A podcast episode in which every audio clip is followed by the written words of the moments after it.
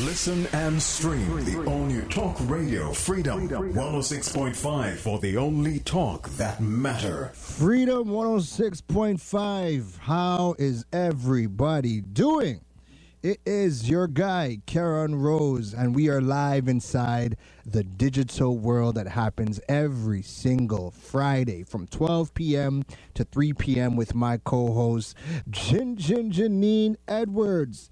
Now, Jinjin's going to be joining us a little bit later. Right now, she is touring the country with the 40 under 40 uh, influencer crew, and they're hitting a variety of different schools and spreading uh, the good message of you know building yourself up personal development building your your business and getting uh, the students to think about you know different careers and, and things like that. So shout out to janine.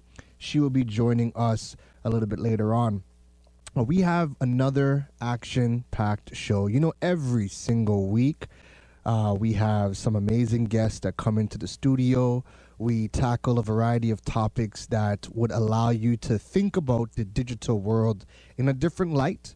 Uh, we try to focus on you know business and entrepreneurship because you know right now uh, one of the big things that we need to see happening in the Caribbean is new ideas. We need to have new entrepreneurs, you know, finding their footing, figuring out how to build their business, build their brand, uh, and also participate in the global economy. So, what we try to do on the show is teach the citizens and our listeners about how to build online. And you hear you hear topics from me, so I'll usually drop some good topics, and then we bring in other entrepreneurs or other companies that have a hand to play in the digital world that you could be able to use uh, for your own benefit. So later on in the show, we are going to have Adana Taylor from Taylor M Academy. She is a fashion creator. She has built her own brand, her own clothing uh, line, and she is training the next generation of fashion designers slash fashion creators. And it's going to be a very interesting show because she has a very, very uh, good story, right? And she's been doing her thing. So she's going to be joining us a little bit later as well.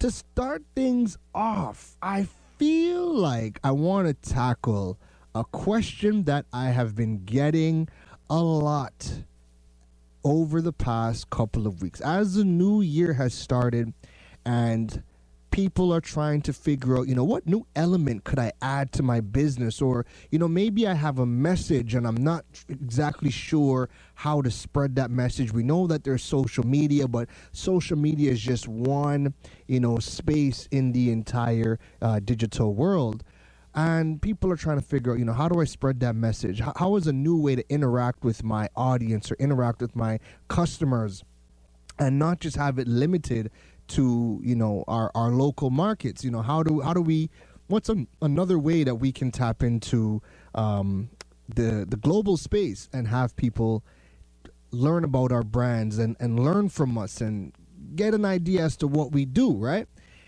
And that question I've been getting asked has led to the conversations around podcasts, right? People have been asking, how do I go about starting a podcast? So, the first half of the show, I'm going to be diving into how to go about starting a podcast. Folks, this is going to be a free audio masterclass that you're going to be getting on starting your podcast. And I'm I'm here to take all of your questions. So, if you have thought about starting a podcast, right? I want to hear from you. Or if you have questions about starting a podcast, feel free to give us a call at 627 3223. That is 627 3223 or 625 2257. That is 625 2257. Or you can WhatsApp the questions via uh, 306 1065. That is 306 1065. So if you have been thinking about starting a podcast, if you've had questions about podcasting for your brand or for your business, um, definitely give us give give me a call or shoot me a WhatsApp, and I will be taking your questions live and answering. Right. So let's get started. If you have been thinking about podcasting, podcasting is one of the best mediums to communicate with your audience right now. And the reason is it's the only medium that allows you to connect with your audience in a way that is very intimate.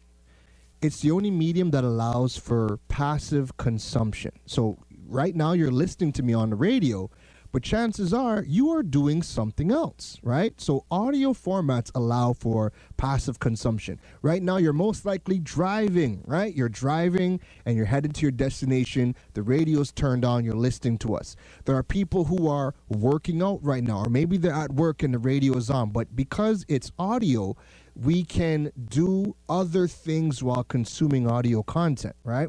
Now, radio is radio. The radio format is, you know, we have ads. You know, we there's there's a lot that happens with with radio, and not everybody's going to be able to, you know, get on radio or get their own show on radio. However, podcasting has blown up over the past couple of years, right? And with podcasting, it's easy to start. It's easy to start, and it allows you to create an intimate space where people could listen to your content and they can be working out. Again, they can be driving, they can be cooking, they could be doing chores. If you were creating a, a written blog, remember, you, you, you, can't do something else while reading a blog, right?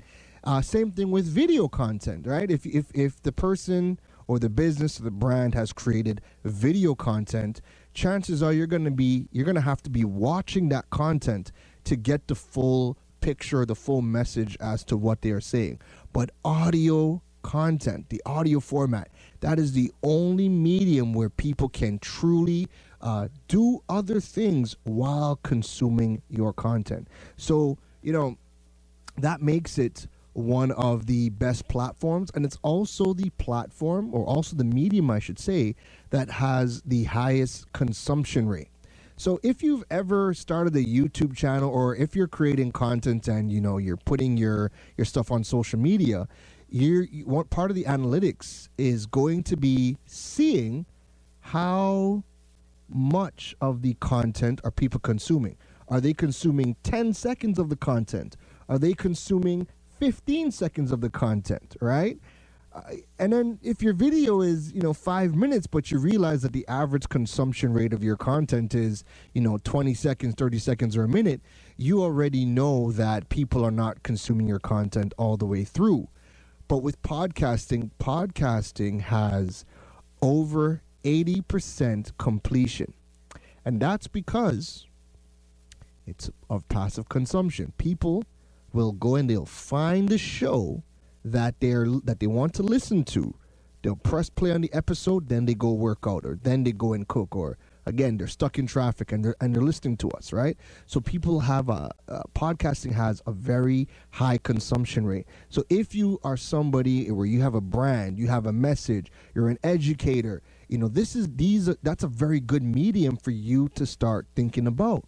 Now, if you were hold on, we got a call coming in. Let me see if I could take the WhatsApp call. Let me see if I could take the WhatsApp call. Hello, caller. Good day.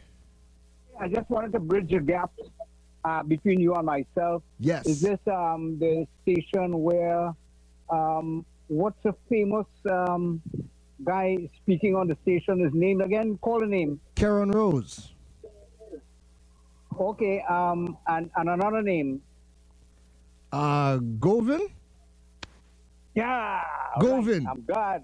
I'm glad I'm locked into Govin. Listen. listen no, well, Govin just finished. Govin just finished. So I'm Karen Rose. This is the digital world. So we're from 12 to 3 p.m. I don't want to go on live. I don't want to go on live. I just want to identify myself with you. Okay. My name is Bonnie. Bonnie, right? Ali. Yeah. Arima. Right. Born in 1956. Hey. The year the PNM was born. Okay. I have been, I have been very, very um, meticulous from a child in observation. Okay. And I have a, a good mind of recording things.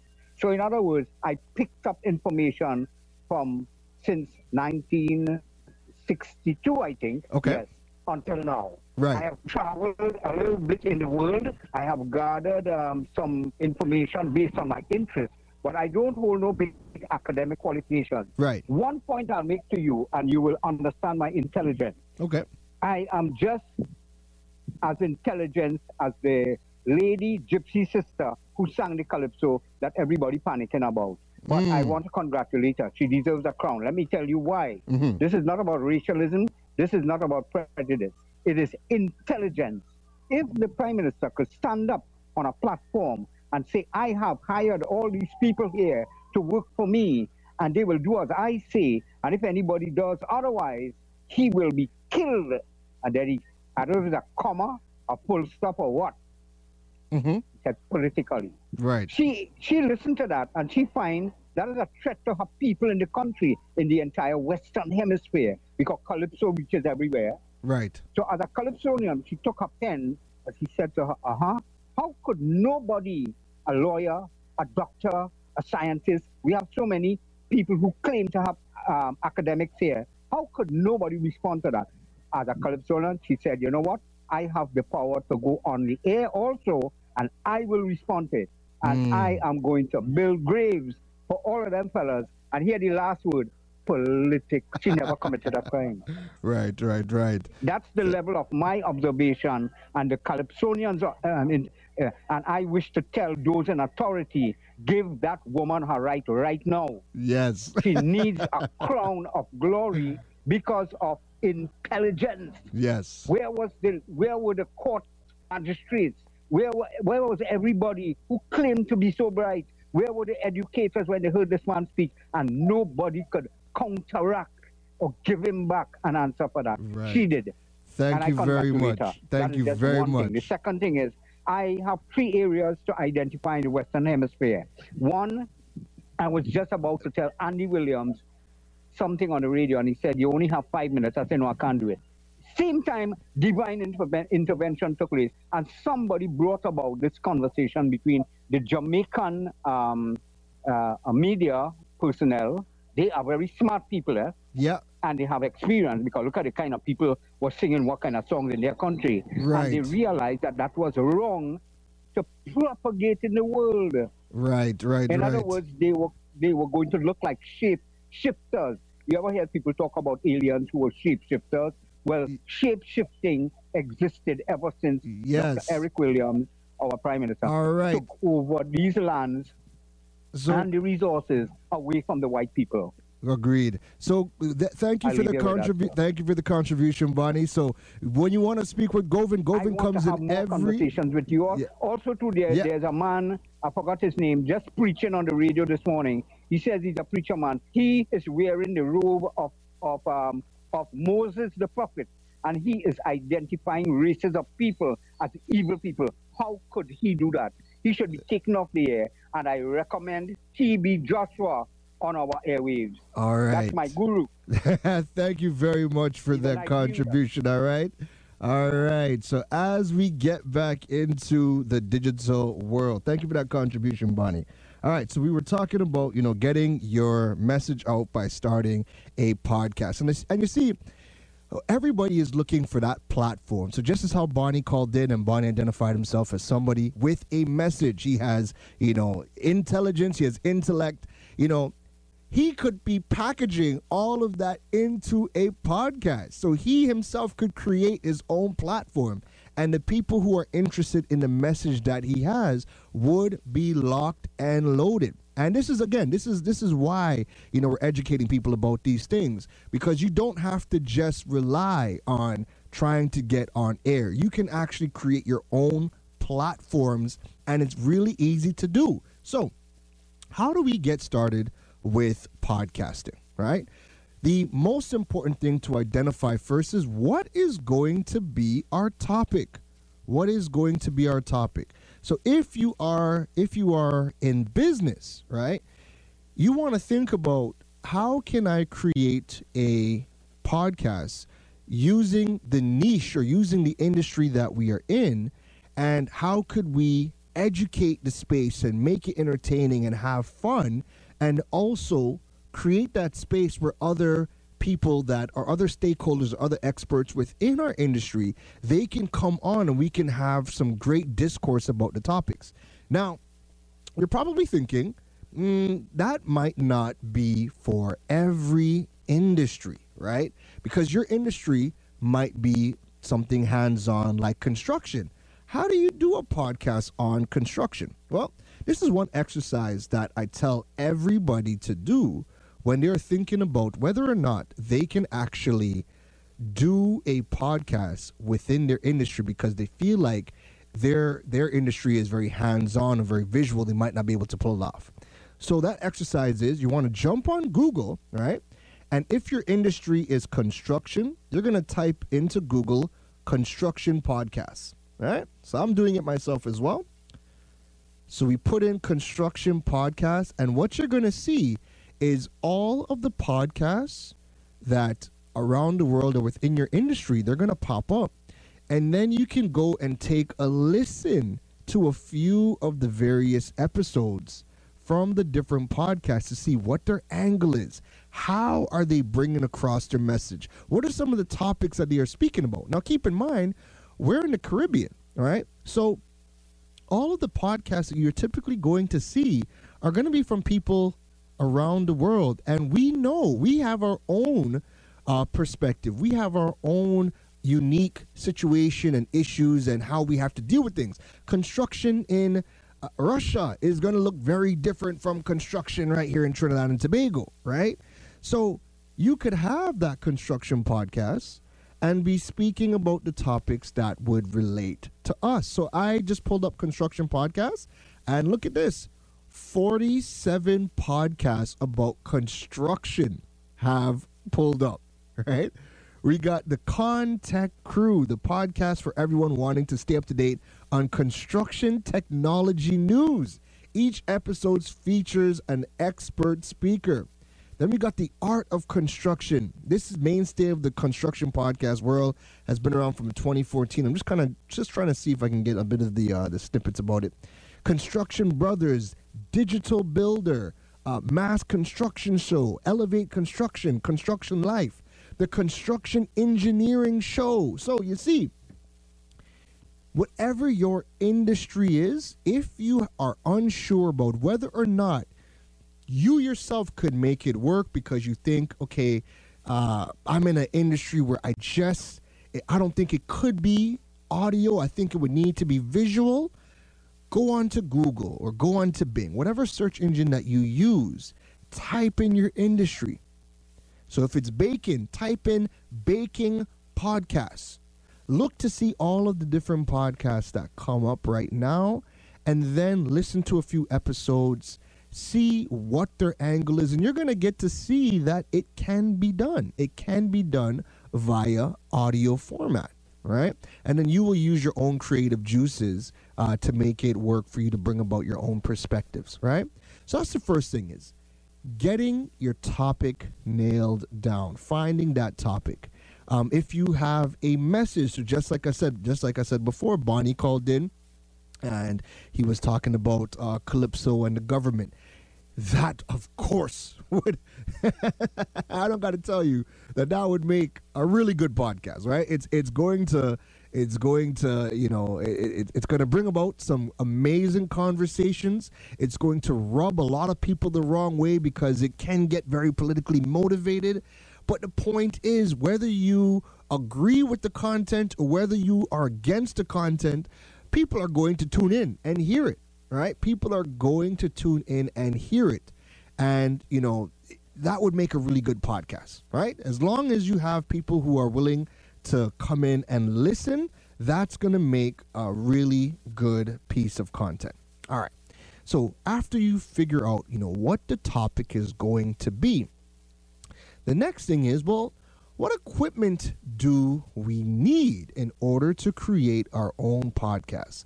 And the good thing is the equipment for a podcast isn't much. All right? It's not it's not much um, and it doesn't need to get expensive. So, at the very, very, very bare minimum, the only thing you need is a microphone and a device to record the audio. So, at bare minimum, you could use your smartphone and an, an audio recorder, and you could use the microphone, um, the headset on your microphone that comes with your phone. So whether that be your Apple AirPods or whether that be your wired headset, you know, you could use that and record your audio, right? Now that's bare, bare minimum. That's all you need to start a podcast a device to record the audio and your headset or so, something with a microphone, right? Now, remember, because podcasting and audio, we're in intimate spaces. So you're listening to me on the radio, you might be in your car, you might be in the office, you might be watching us on the live stream right now, you might be working out and tuning into us, right?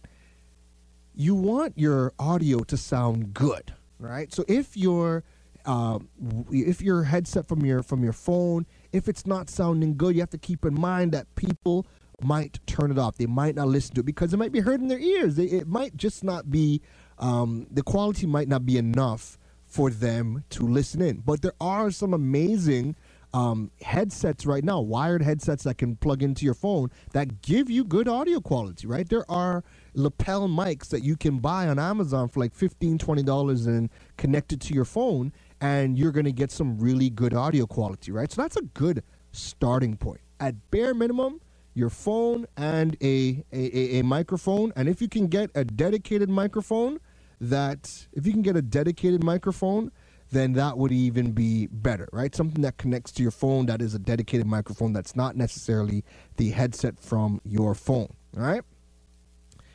Then, if you want to step your game up, let's just say you have about a hundred uh, US to, to spend, right? So let's let's call that 700 TT.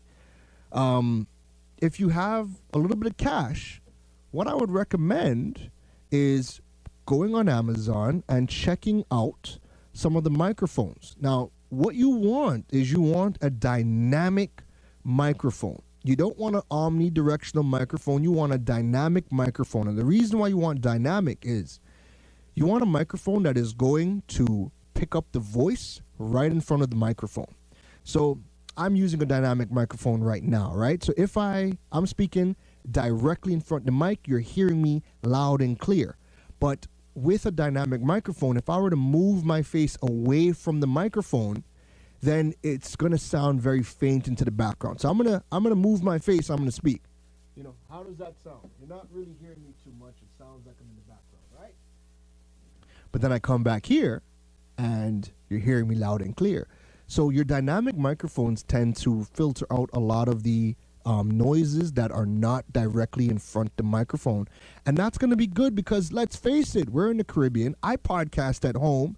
And, you know, when the roosters decide to start crowing at three, four o'clock in the morning, I, I, I tend to film my re I record my podcast early in the morning because it's as quiet as it can be, right? However, that's the time that the roosters are waking up.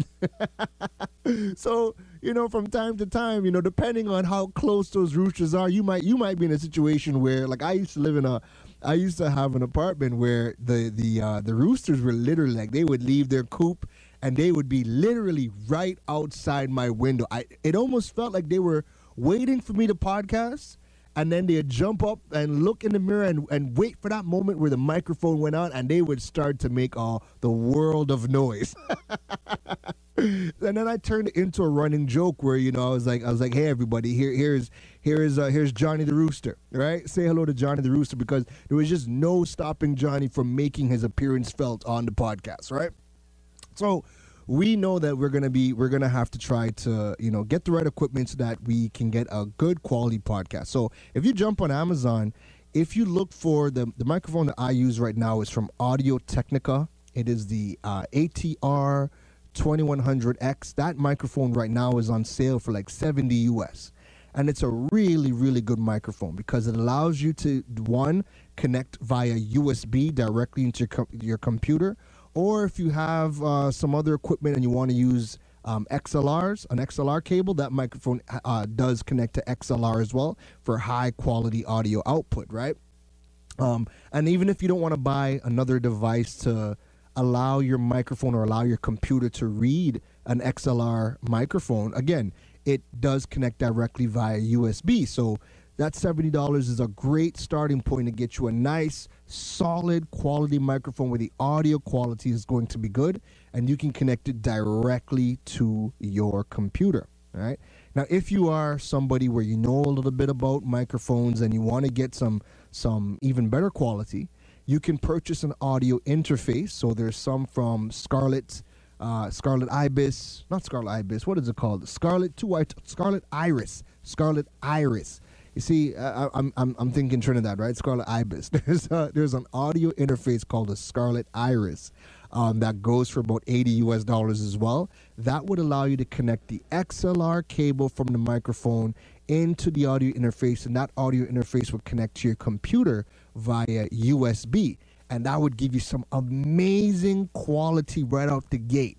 So if you were to buy your microphone, the audio, the, and the audio interface, that might run you about 150 to 200 uh, US dollars, right? Because again, you can get these things used you can also get them brand new, and there's going to be deals on Amazon, deals on eBay. But I'm just kind of giving you, you know, what you're looking for when you're starting out. So, bare minimum, your phone and your headset that comes with your phone, or you can go on Amazon and buy one of those dedicated uh, lapel microphones that connect to your device. They go from anywhere between 50, depending on the brand and the quality and whatnot, right?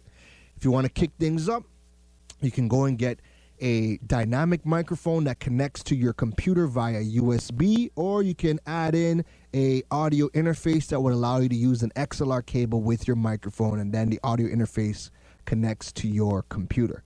And that's really it for the equipment. That's really it. And you're using your computer, right?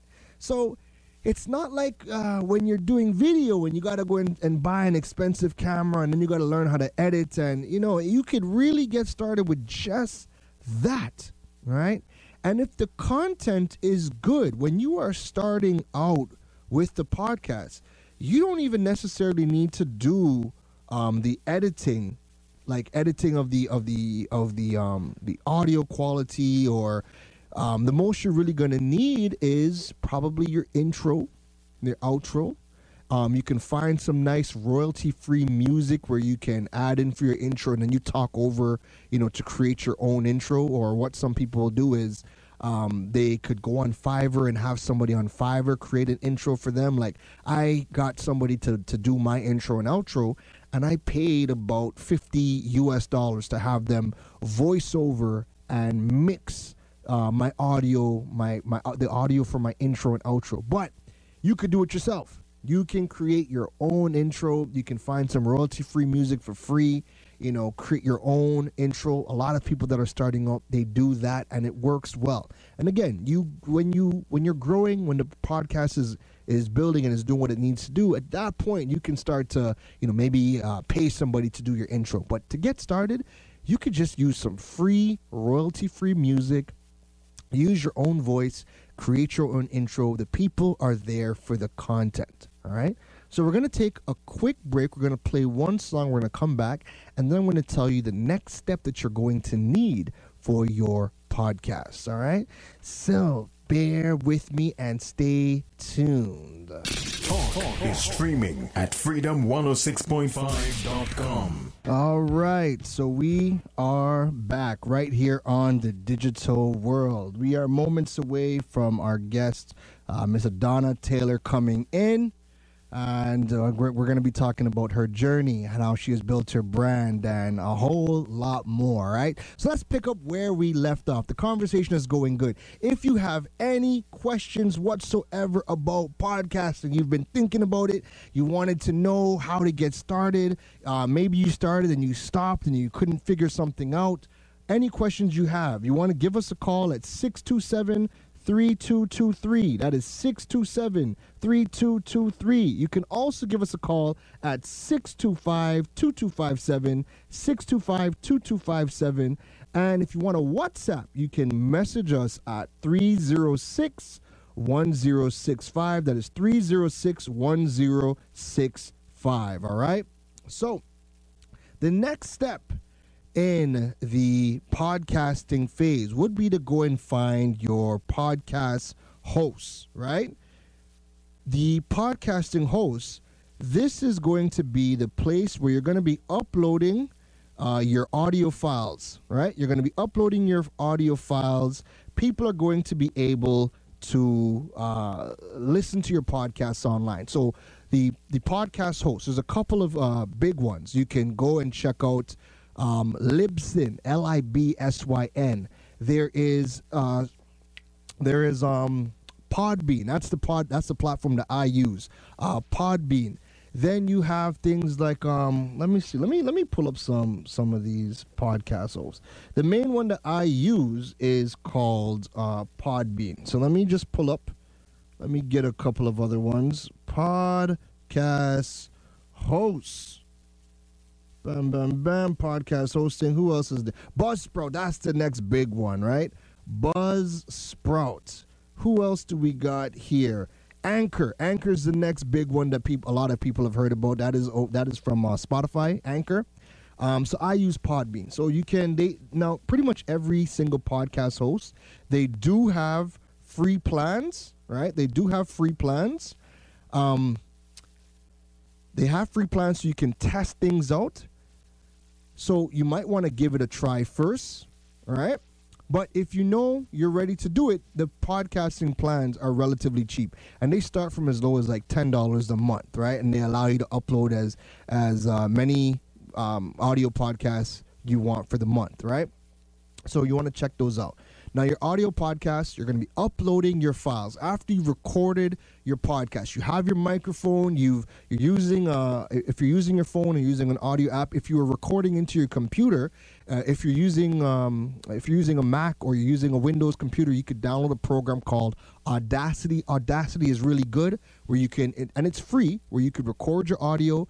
And there's tons of features inside of the of Audacity where you can take tutorials on YouTube and you could learn how to clean up the audio if you choose, and you, you, then you can add in your intros and outros. All right, so you record your audio and you you've uploaded it to your podcast host. The beautiful thing about your podcast host is they will now distribute your audio files to Apple Podcasts, Spotify, Castbox, Google Podcasts, um, Podcast Addicts, the whole list of podcasting platforms all around the world that people are using. So that's another thing that people ask a lot. Hey, how did you get onto Apple Podcasts? How did you get onto Spotify, Google Podcasts, you know, Castbox? You know, those are some of the popular um, podcasting platforms. Even uh, Digicel. Digicel has their their application where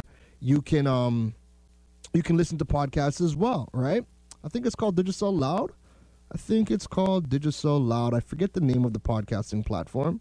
Um, but let me see. Let me see if I can pull it up because again, that's it's local, so you know, go loud. That's it.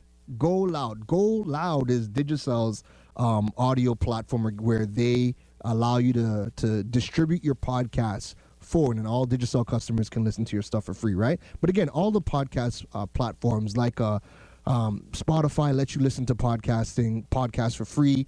Apple Podcasts, same thing. Google Podcasts. So all these platforms to listen to podcasts are free, and you would upload your audio files to your podcast host, and then your podcast host would distribute your audio podcast to all of the various platforms all around the world. And now your audience can download any one of the applications and listen to your content. They can listen to your content for free, right? So that's really it when it comes to putting together a podcast.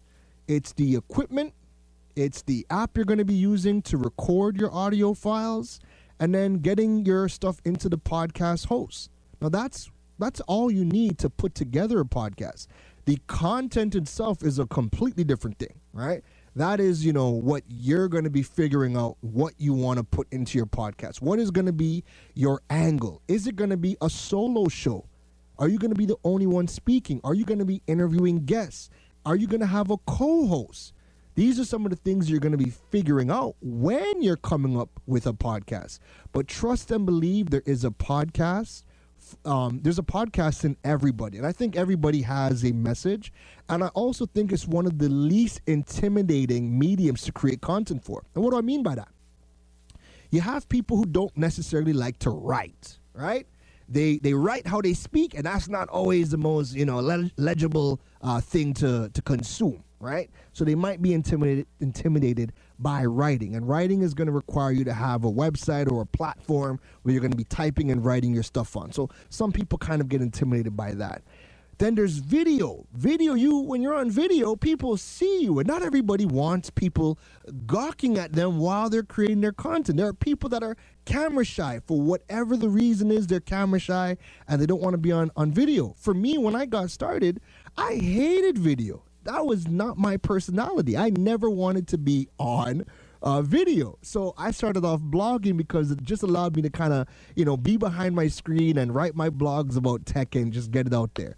But since I started podcasting a year and a half ago, podcasting has quickly become my favorite platform because I get to now you you get to hear my my my personality. You get to feel my energy.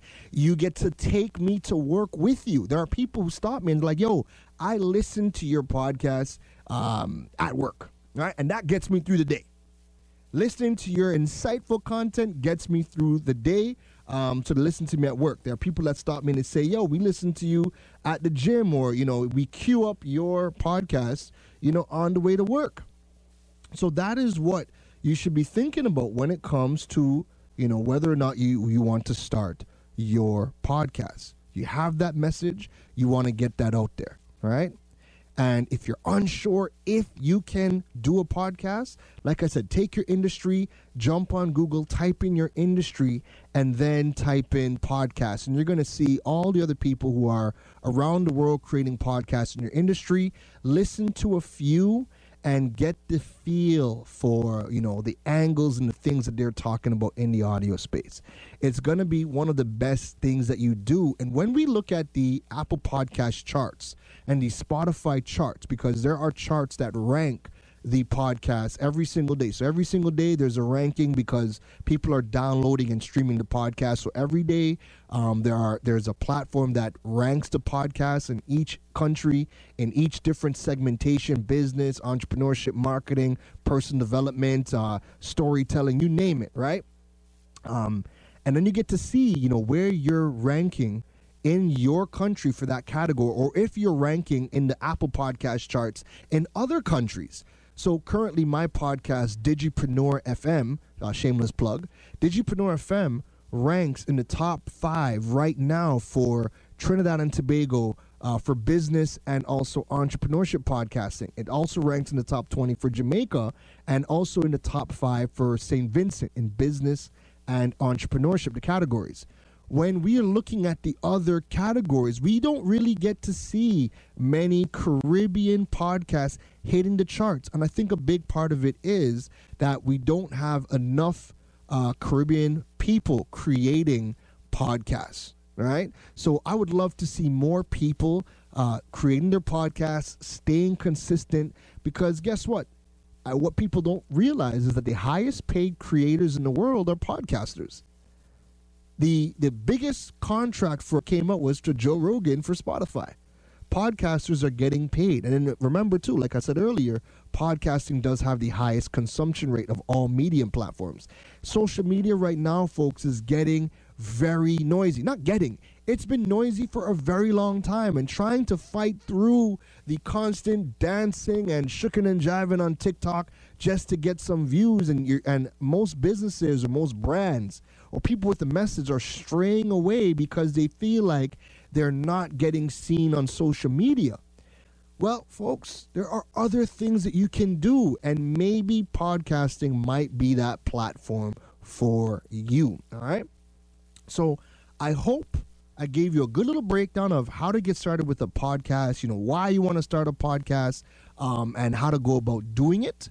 And again, if you have any questions about podcasting, you want to give us a call at 627 3223, 627 3223. Also at 625 2257, 625 2257. And you guys can WhatsApp your questions at 306 1065, 306 1065. All right? All right, so we're going to go and take a quick break. And when we come back, we're going to see if our guest is, is here and in studio. And we're going to continue on the digital world. All right, so keep it locked. Don't go too far. We have more to come on the digital world. Talk is streaming at freedom106.5.com. So we are back inside the digital world. I hope you didn't miss us too much. I had to go and get the stunning Adana Taylor from Taylor M Academy inside the building. If you are locked on to Freedom 106.5 right now and you actually want to watch the conversation, you can head to the Freedom 106.5 website where we are live streaming. You can see the guests, you can see the conversation. We have so much to talk about. So, folks, without further ado, let us welcome Miss Adana Taylor, aka the CEO of uh, Taylor M Limited and Taylor Academy. Adana, how are you doing today? Hi, good afternoon. I'm fine. Thank you for having me. how you been? How you been? How you been? I'm great. I'm great. Busy but great. Blessed. Listen, the girl is is too busy. She forget about people. She know you know she just busy.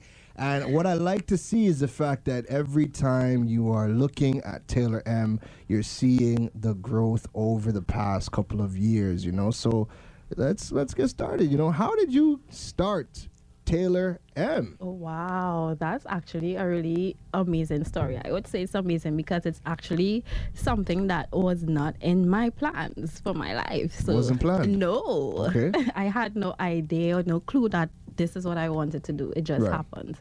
So I would say ever since I knew myself, I always loved designing, right? Mm-hmm. So, like, I remember designing my own graduation gown, mm-hmm. leaving secondary school. I would always be sketching. I still have the scrapbook where I would have just been sketching, but just for fun. Like, right. you know, in my mind, I'm not like, yeah, I want to go into fashion. Like, right. So, I've always been fashion. At least I think I've always been fashionable. I would have been the one that would dress weird, quote right. unquote weird. And uh, when I left school, I went to Whitehead because I started studying human resource management. Mm, went that's to, a big yeah. difference. Yeah. went to Whitehead to do a computer class. Yeah. Went to sign up, found out that the class was filled. They said, um, we'll put you in the sewing class for Just a so. bit. Yeah.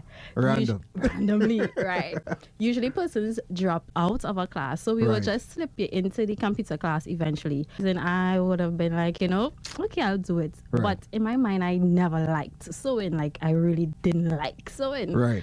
So I was like, okay, cool. I really want to do the class. Ended up in the class after about two to three sessions. Yeah. Fell in love with sewing mm. because I realized, okay, I could actually create the things I've been sketching. Like right. I could do it myself. Like, you know, I fell in love with sewing.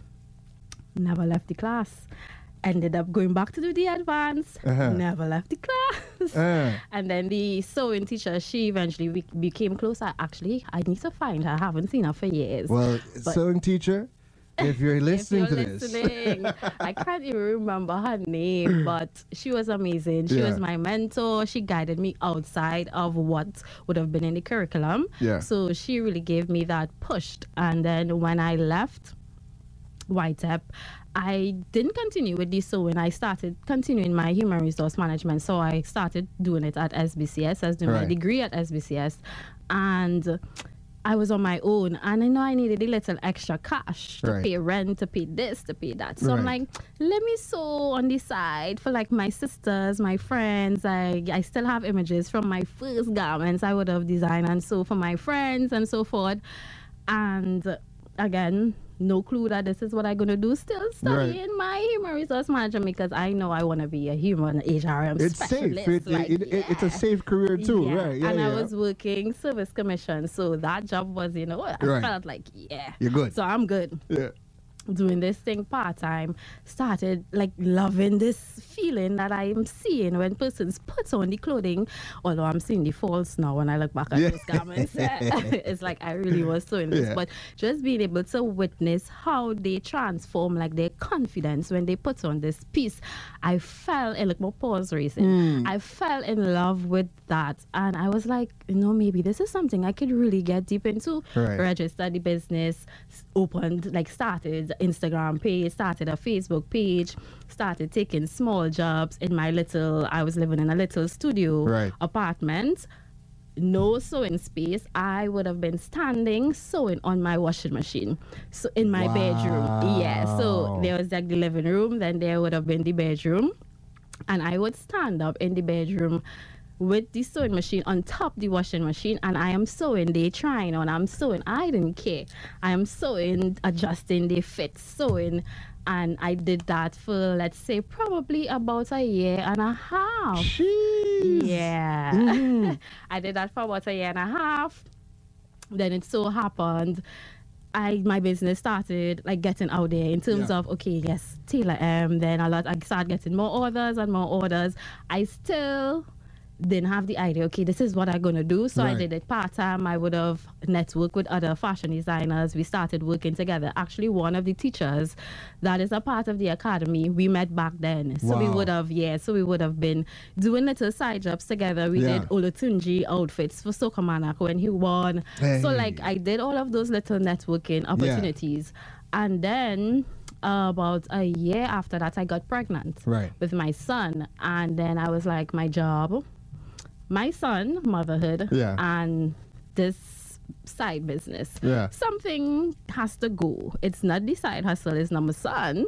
so I was like, you know, I think I'm Return gonna to sender. Yeah. I think I'm gonna leave this job and go full time Mm-hmm. Into big. That's a literally big- no plan. Like I had no like structured plan of what I'm going to do after that. All I know, something had to give, Right. and I'm like, okay, I'm gonna leave this job. I went on maternity leave. Never, Never came. They're still waiting for you back. because I was really unhappy. So Right. I wanted to do, but even though I knew to myself, I had no clue. I just knew I wasn't feeling fulfilled. Right. So I left, but thankfully I had the support. So it's not like I just did it without any type of support. So thankfully I'm blessed that time of my life I had support. Right. So I left my job, never looked back, dived into Taylor M. Mm-hmm. Hundred percent.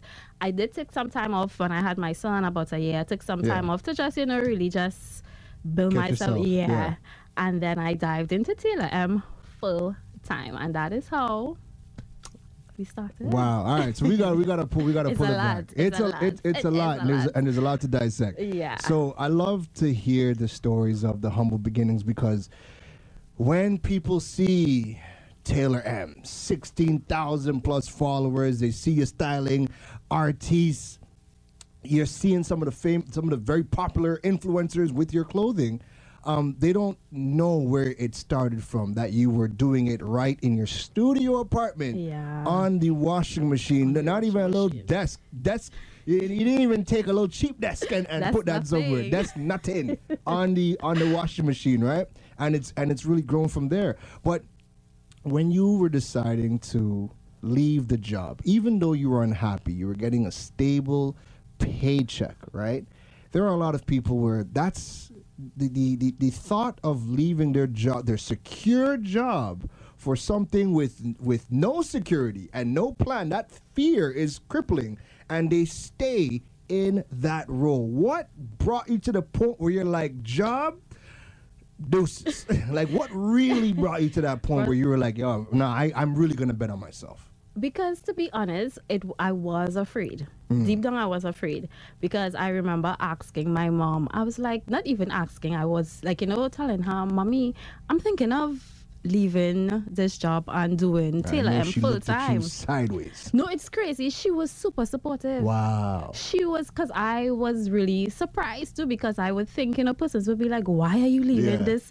She was whatever you decide to do, I'm supporting you. Right. I am looking pause reason I get please don't make me get emotional here. Yeah, we can't help it, man. I'm It's gonna super happen. grateful. Yeah, Yeah, yeah, yeah. because it was a scary time. Yeah. And I really had that support. My sisters, everyone was like, whatever you decide to do, we are supporting you. And I think that is Yeah. what made me be like, okay, I have that support. They are my backbone. Yeah. I am gonna do it. Whatever happen after that, we will figure it out. I know Right. I have the support. I trust and I believe God is guiding me. Right. I have my support system. I'm gonna leave. And then my son, I have a newborn Yeah. baby. That was one of the big motivators too, because I was like, okay, I don't wanna wake up every day and go to this job and I know I'm not feeling fulfilled. Yeah. I leave in my home, Yeah. leaving my Leaving your son son, yeah. to go and do something that I'm not feeling fulfilled. Like to me, this was not living. I wanted to Right. chase what I love, what was bringing me that joy, regardless. Yeah. I was willing to take the risk, and as I said. Something would work out. It always works out. Yeah. Some way, somehow. It's gonna be difficult, but it always works out. Yeah. Now, when it comes to the career paths that we choose in the Caribbean, we know our Caribbean parents. They give you three options lawyer, doctor, engineer. Anything else, you're a bum. you're pretty much a bum, right? Um, what was that conversation like when you told your mom, okay, we're leaving the job, but guess what, mom? We're going and so. What was that? What was that conversation like? Very like? supportive because, to be quite honest, when I attended Tranquility, Mm-hmm. and there would have been a year, for some reason I didn't do well that year. Yeah. And my mom asked me, "Do you want to drop out of school and do a trade?" She asked me that. I remember. I'd always remember because I've always been creative. Right. She actually bought a toy sewing machine for me as a child. It's only a few years ago I remember that. She reminded me of that Wow. And like it's like everything was like would have been there and i didn't see like everything would have been aligning like all these signs were Yeah. there but and she did ask me that so even when it got to that point of me saying okay i'm gonna do taylor full time Right. she was very supportive because i i'm thinking she would have seen the talent that i had the passion that i had she trusted and she believed in it so that they are my backbone Wow. Wow. Yeah. Adana, where did you grow up in Trinidad? I grew up in Laventille. Say it again for the people. parts of Laventille, actually. And I Say it again for the people. Laventille, Mover, Oxford Street, Wow. um, Bel Air Road. Wow. Yeah. What was it like growing up in Laventille and Mova? Uh, it was, it was, hmm, how to say, it was fun because at that age, like we Yeah. would have had the neighbors, the other kids, like I remember, and I have two sisters, and well, I should say three sisters. I had an older, she's a cousin, but she's like a sister to Yeah. us, right? So let me say three sisters. So you know, I just grew up playing in the role like that's that's the memories I would have there. It's only as mm. we got older, things got worse, and we would have had experiences and so forth where it would Yeah. have been like, yeah, deuces yeah, yeah, yeah. deuces. But outside of that, growing up there, like as a child, we would have just been playing, playing, playing, Yeah. playing, basically. No, it's good because But- we, we, we hear we always hear the negative, right? Yeah. But we don't get to see enough of the good that comes, Comes out, out. of Laventille. So it, Yeah. it, it's great to know that you have come from such humble beginnings. You've come from Laventille and you've really made your mark um, in your space. So with sewing, like what about what about this field? Uh, makes you feel fulfilled? I know you're very big on doing something where you feel fulfilled, but what is it about this industry that gives you the makes your skin crawl? It gives you the heebie-jeebies that you feel that you feel good doing.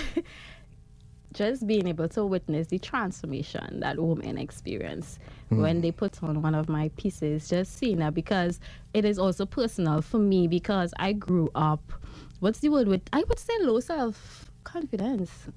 And it took me like persons, you need to be fashionable to really be very intentional with what you wear and so forth because Right. when you look good, you feel good. When you put on certain pieces, you feel good. So being able to experience that personally when I really started, you know, being a bit more intentional with how I looked, what I what I wore and so forth, the confidence that I like would have been like building up over the years. I was like, oh my gosh. And then as I said, when I saw the confidence when persons put on the clothing when I just started, when I saw my friends' face lights up, like that makes me happy. Right. When I see someone face lights up, when customers send me images or they message, oh my gosh, I love this, I love how it fits, I love how it looked.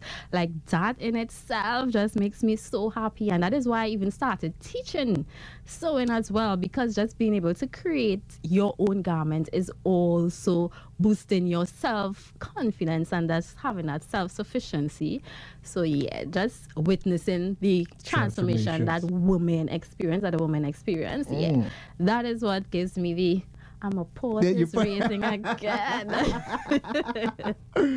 Listen, all right. One of the one of the uh, one of the big problems that people face is a lot of the jobs that we do, a lot of the businesses that we that we create.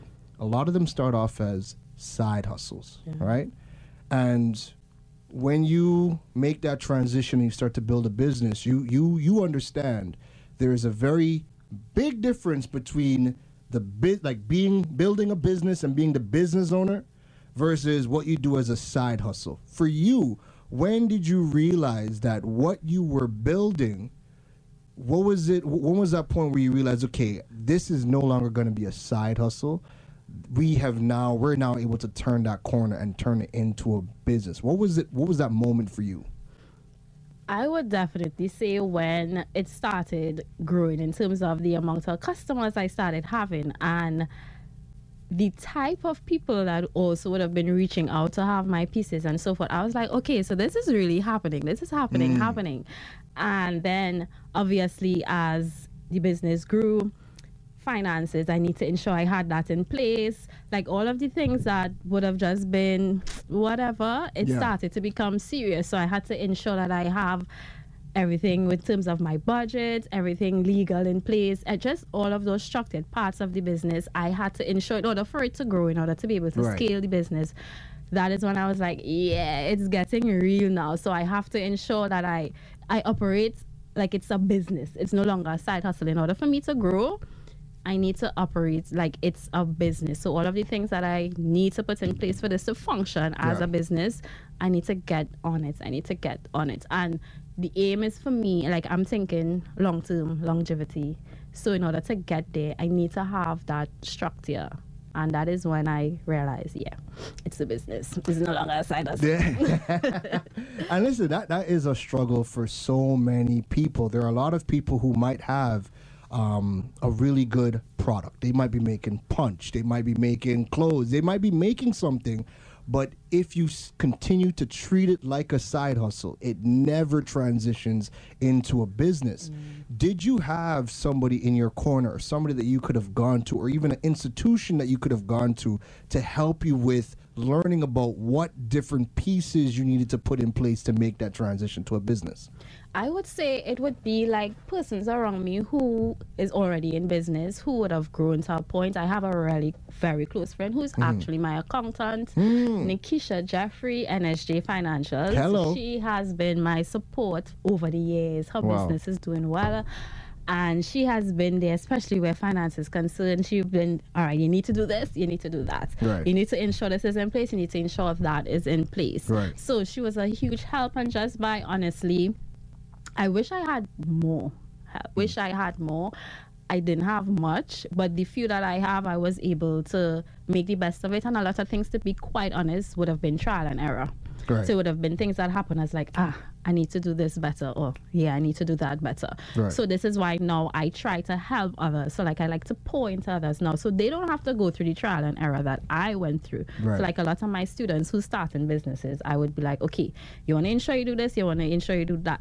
Don't do this, don't do that. So. Yeah you want to be able to just skip that trial and error. Like, yes, they will may need to go through a few things, but they don't have to go through what Everything. I went through, yeah. right? So this would allow them to just, you know, get the kickstart that they need. What are two things that you would do differently if you had to start over from scratch right now? From scratch, definitely finances. From the jump, I would have separated my business and my personal. I didn't do that at all from the jump mm-hmm. and a business plan, a proper business plan. Right. So doing it at the stage that I was in would have been super, super, super difficult. So those are the two main things I would have started with from the jump. All right, all right. He's sounding good. He's sounding good, folks. Listen, there's a reason why every single week we bring on guests like Adana because everybody is coming from humble beginnings and making their mark in the world. And we want to hear from a variety of different people who are building their name and building a business in this new digital world. We have so much more to talk with Adana but We're going to take a quick break and we'll be right back after this uh, ad sponsor. We got to pay some bills. You guys know how we do it, right? We'll be right back with you. Talk is streaming at freedom106.5.com. So we are back right here on the digital world with Miss Adana Taylor from Taylor M. Adana, how are you doing? Hold on, hold on. Say that again. Are you great? I'm great. Wonderful. We're hearing you loud and clear. Nice. All right. So you've started the business, right? And now you decided you know what? Now i, I want to open up the academy. I want to start to teach. Now the funny thing with teaching is in the caribbean we tend to not want to teach. We like to hold all of our secrets to our chest. We don't want to train the next person who is going to you know do exactly what we're doing and, and then unseat us. There's just so many reasons why people don't like to teach and they keep everything to themselves. So for you, what was it about wanting to teach that led you to opening up the academy side of what you do? I don't want to sound too like okay. Toot like, your horn, girl. Toot your horn. No, I don't want to seem like you know. Okay, I like to help others. I like, you know, but truly, that is like that is one of the main reasons because i ever since i've known myself based on things that i've been through my aim in life is to make things better mm-hmm. for another female right. so in my mind i'm like okay so if i can share my knowledge i this experience or this transformation that i personally experienced by learning this skill other women would want to experience this and not just that what they can do with it could be so much more than what i did with mine mm. so i would have been like okay maybe i should start teaching this skill and not just that I knew the struggle I had with finding a sewing school when I was going through my journey. Right. And again, business is about solving a problem because right. even though I love to do it, all of that, I also want to be able to solve a problem. Yeah. So I was like, okay, there isn't much options. There's options out there, but to say like, okay, yes, one that you could really count on because I've been to a few mm-hmm. and I dropped out. So I was mm-hmm. like, you know, I'm gonna start a sewing school. I'm gonna start sharing my knowledge. I'm gonna start teaching other women how to learn this skill, how to yeah. create their own garments, whether it's for yourself, whether it's to start a business. And yeah, I really love it. Like it makes me happy mm. seeing other women experience that. Have you ever felt um, have you ever felt guarded in the sense where you know you, you were you were unsure about teaching because again you didn't want people to to take your intellectual property. Have you ever have you ever felt like that? Because again, that's that's a big thing as to why people like to share their knowledge. They feel like they're gonna have people take their knowledge and and and, and outdo them. You ever felt like that? Not once. Mm. Not once. I've had persons come to me and be like, "So you don't think like they would be coming to be a competition? They would be like I've had um, students." literally like learn to sew and been recreating my Taylor M garments. Mm. and like I felt nothing. I was like, okay, I don't know. It's mm. strange. So I don't know. I really don't know if I'm just not allowing myself to feel something, but right. I honestly felt nothing. mm. I honestly felt nothing. So as I, as I said, I've had persons who be like, you know, you know, worry that this person they're gonna come and you know be a competition or they gonna. I'm like, no, like no, like it it was never a thought, not once. That's good because you know what, we have a lot of people who they feel like they're protecting themselves by keeping everything to their chest that they never put themselves out there because they're so worried about people copying them, right? And what we fail to realize is that you. There's nobody that could ever recreate you right? Nobody is going to recreate you. If somebody is trying to copy you they will always have to wait for you to make the move. Yeah. and at the end of the day the audience the clientele nobody's dumb. Like we know who the original Ooh, is. We yeah. know where things come from. We buy from people. We make emotional decisions, especially when it comes to things like clothes. If I want to buy from you, we're going to buy from you.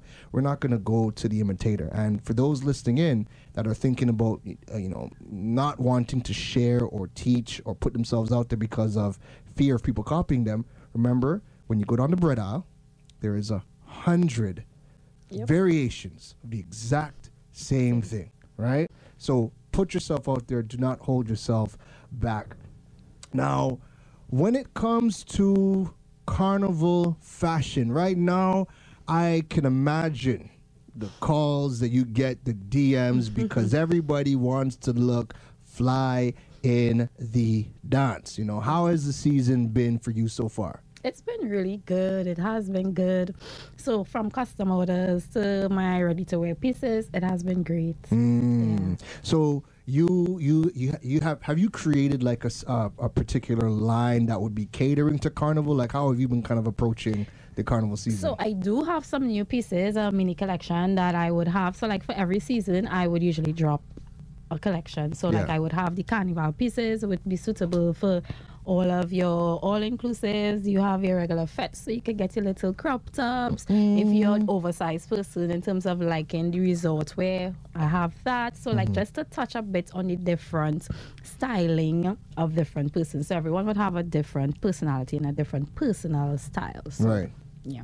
How do you get the inspiration to come up with the pieces?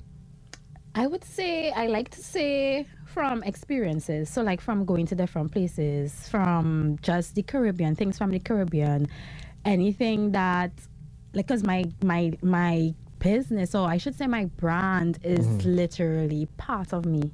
Mm-hmm. So it also happens based on whatever season or I should say phase I'm in in my life because if persons see the designs from when I just started to now completely different. Right. So it depends on like so once I go through a particular phase of my Right. life, the designs will change and transform the same way. So like you would literally see the change. Like when Adana change, you would notice Taylor M changes. When Right. I transfer and I'm always changing for the better. So you would always see that transformation. So she I like to call her she. Hmm. She is literally a part of me. So that is how it happens. So like the line that I currently have, it would be dependent, or I should say, it was greatly influenced by the phase that I am now in my life. So that is where I like get, my. Get the inspiration, inspiration. from. Yeah.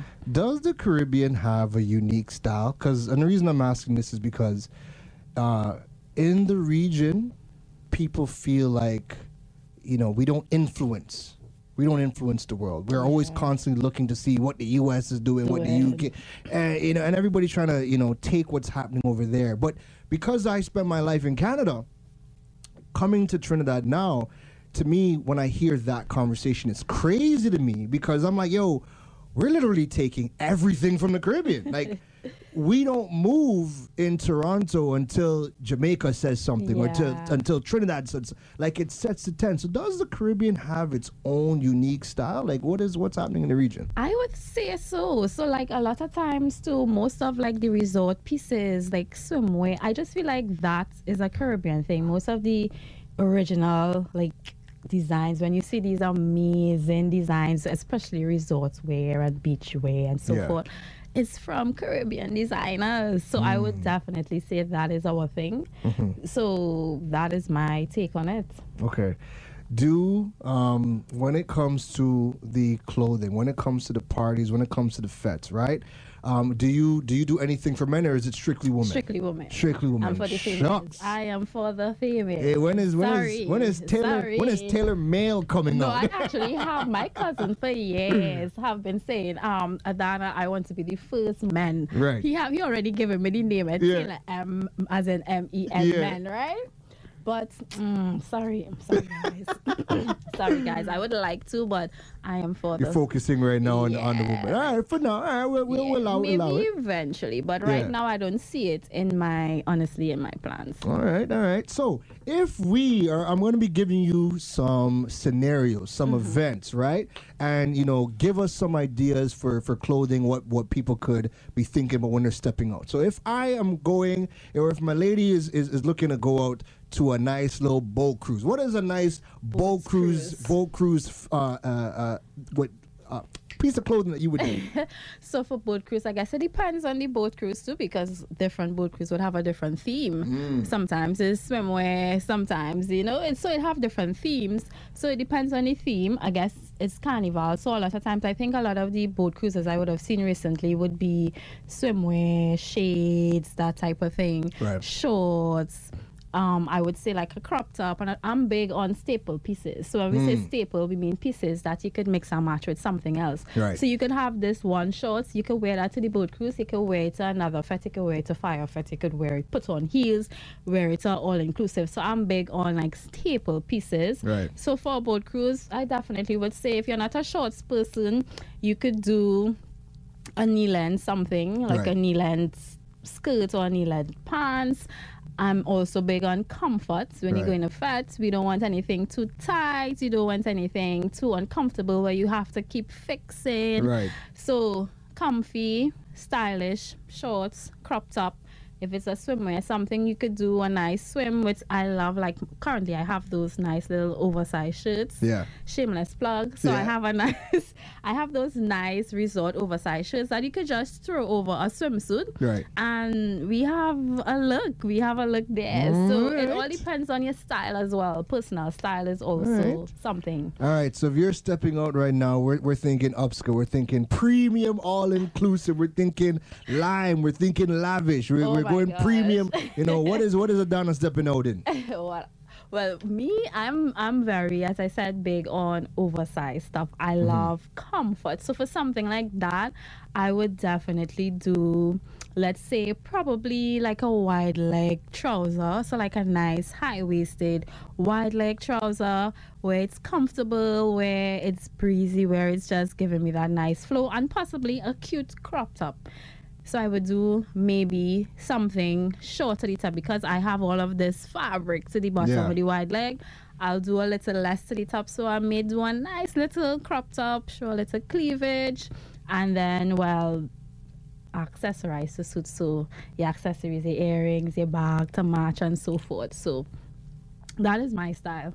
All right, all right. And the last one I'll throw at I'll throw at you. I don't I don't know if you do this one, but I'm gonna throw it out there. Somebody comes to you and says, Adana, I need Monday wear. What we gonna do? what we gonna do? I actually used to do Monday wear when I would have done. I used to do custom pieces, so Right. like you could come with your like ideas and that type of thing, and we create something and we create a look. So I would have done Monday wear. It's not my thing, so I stopped. Um, as I said, I'm big on feeling fulfilled. So a lot of people will be like, "Girl, there's so much money in that." Yeah. it's really not all about the money most times. Like Yeah. I would be doing something for money, yes, but if I'm not feeling like if I'm feeling some like I'm not feeling it, Yeah. I really can't do it because I won't give my best. That's another Mm. thing. But for Monday wear, as I said, um I am not really into like the sparkly, so I don't know if I would probably be given an answer based on being biased and my preferences. You could be biased. I don't Yeah, yeah, know. let- let me- I'm let not like I'm not as I said I'm not like on all of these sparkly and like all of the extraness and that type of thing. So I would probably go with something simple and accessorize to suit. So like Hmm. my shoes and my like accessories. I love my little head wraps and pieces. So like I would probably do something extra on the head. Right. And yeah, so like accessorizing. But in terms of like the design itself, it would be simple but effective. Right. Yeah. Okay, okay, okay. So, ladies, if you were, if you were, you know, thinking of uh, some, if you needed some ideas for stepping out to some of these events, you know, Adana was here to give you some of those, some ideas for it, right? Now, just kind of touching back on the entrepreneurship side, right? You mentioned something just now where, you know, it's no longer about the money, right? And now, if it doesn't really feel good, you're not really going to do it that is a that is a, that is a, a part of the journey where where people don't realize when it happens but at some point you turn that corner right? Where you're no longer need the money where you're taking everything. You know have you you know when you were going to that period where you know jobs were coming and you were taking everything how did you feel going through that? And then when did you kind of realize that i need to make that transition and say no? To be quite honest, this entire shift happened during COVID. Because Hmm. right before this would have been Carnival. That Carnival was the craziest. I said yes to everything. Ooh. To Monday way, to this, to like it was crazy. I think I fell sick after. It was re- it was good because of course. Yeah, you made the coins. You made the coins, yeah. But like in how I felt after, it was I I didn't like it. I Mm. really because it took so much from me. Like it took so much, and I know sometimes as part of the journey, you know that whole grind culture, that whole hustle. Like you know, you have to go, go, go. Mm-hmm. Like that is literally what I did then. But at the end of the day, I really didn't feel good. Like Yeah. I think I felt sick after that as well. I was down for a while, and then COVID happened immediately after. Wow. So I actually get the little got- rest you that got a I good needed. time off. Yeah. So Yeah. even if COVID didn't happen, I probably would have been down for a while. So I also felt that that was God working for me, to be quite honest. So it was after Carnival I actually got that shift. So during the lockdown and Yeah. just home and just, you know, I started doing the online because I would have done physical classes before. So I Yeah. started doing the online classes. So, you know, from dealing with persons virtually and then so new ideas came. And then I realized, you know, I really don't want to feel like how I've been feeling like after carnival. Like so I need to figure out, okay, how to create that shift. Yes, the cash is needed. We need to make the money. Yeah. But how could I make the money but still feeling alive then Yeah. like i don't have to like take everything i could say no to some things so Yeah. i have to make whatever necessary adjustments to be able to say yes to less things but still be able to bring in the same or even more cash That is a very, very powerful shift. Yeah. Because when you say yes to everything, that is a one way ticket, direct flight to burnout. And that burnout, you know, affects everybody differently. That could be Yes. sickness, that could be, uh, oh God, mental health. that Mental could be health, that it, it, it yes. Mm-hmm. manifests in everybody in everybody very differently.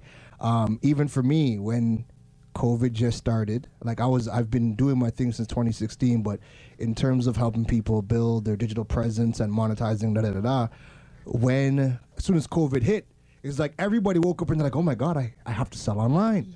So it was call after call about, hey, can you build my website? Can you coach me one on one? And I remember very quickly, um, probably the first full month into COVID, where I my calls were on the coaching side, one-on-one coaching, and I hadn't coached anybody one-on-one before. Prior to that, it was workshops, it was a bunch of other things, but not one-on-one. So I didn't know how to price it. I didn't want to overprice myself, and I'm still figuring out my own. And I I priced myself cheap and I paid the price because every single day it was like six clients. And every client was like a, an hour to an hour and a half. And it was back to. I had one day where I don't know what I was thinking.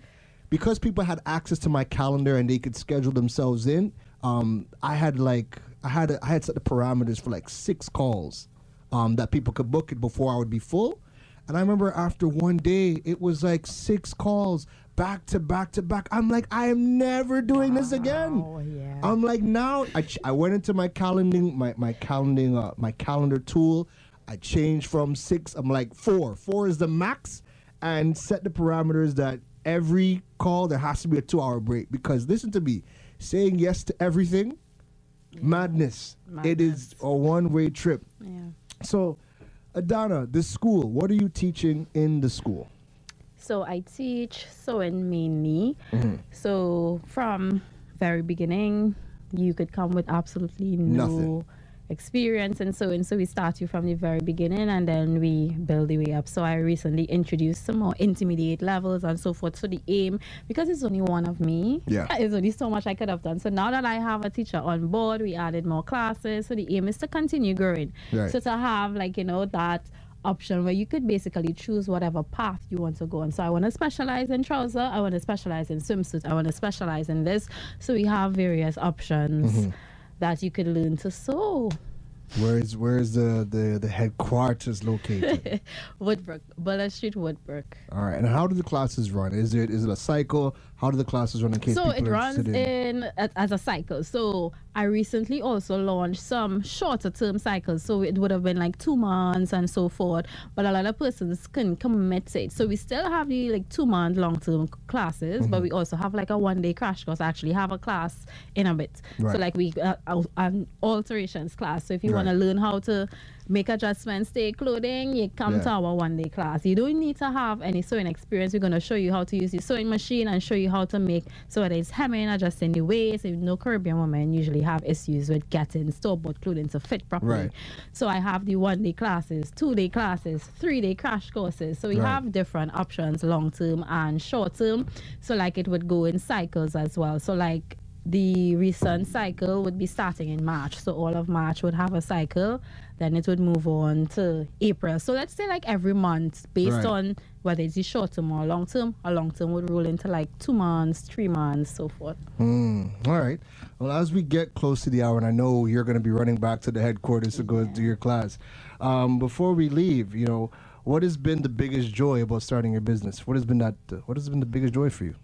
I would say the freedom, eh, freedom, one of six point five Hey, freedom. hey, Chalet. I know what is the freedom, and I looked up and saw freedom. Yeah, I would say the freedom. I mean, persons saying freedom is actually uh, how to explain it because when you have your own business, you have to work Yeah. so much. so saying freedom, sort of, you know, It's an contradicts oxymoron. it. Yeah, Yeah, yeah, because yeah, yeah. I mean, and we still have to put in the grind more, right? So you have to work But you have hard. the freedom to operate. Exactly. So I could I could do things, you know, because I still operate. I get up every day, go to work for eight o'clock after I drop my son. Everything like I have my work hours. I have that structure, but I still could, you know. If someone called me for emergency, my son's school called me, I could drop everything without having to ask anybody anything, and I mm. just go. Yeah. So like I really love that freedom, being able to spend time when I want with my son. I could choose the day offs that I want. I could choose when I'm going on vacation. Like I really love that freedom of just being able to, even when it comes to business, the things that I want to be able to, you know, bring into fruition into the business, I have the freedom to do that myself. So I really love the freedom, even though it's a lot of work. Mm-hmm. Just having that freedom still. Yeah. Do you think people should start their own business? What is your thoughts on that? I, to be quite honest, having a business is not for everyone, right? So yes, we would say, you know, you need to have multiple streams of income, that type of thing. Yeah. Yeah, we could have it on the side, but not everyone needs to go into business full time.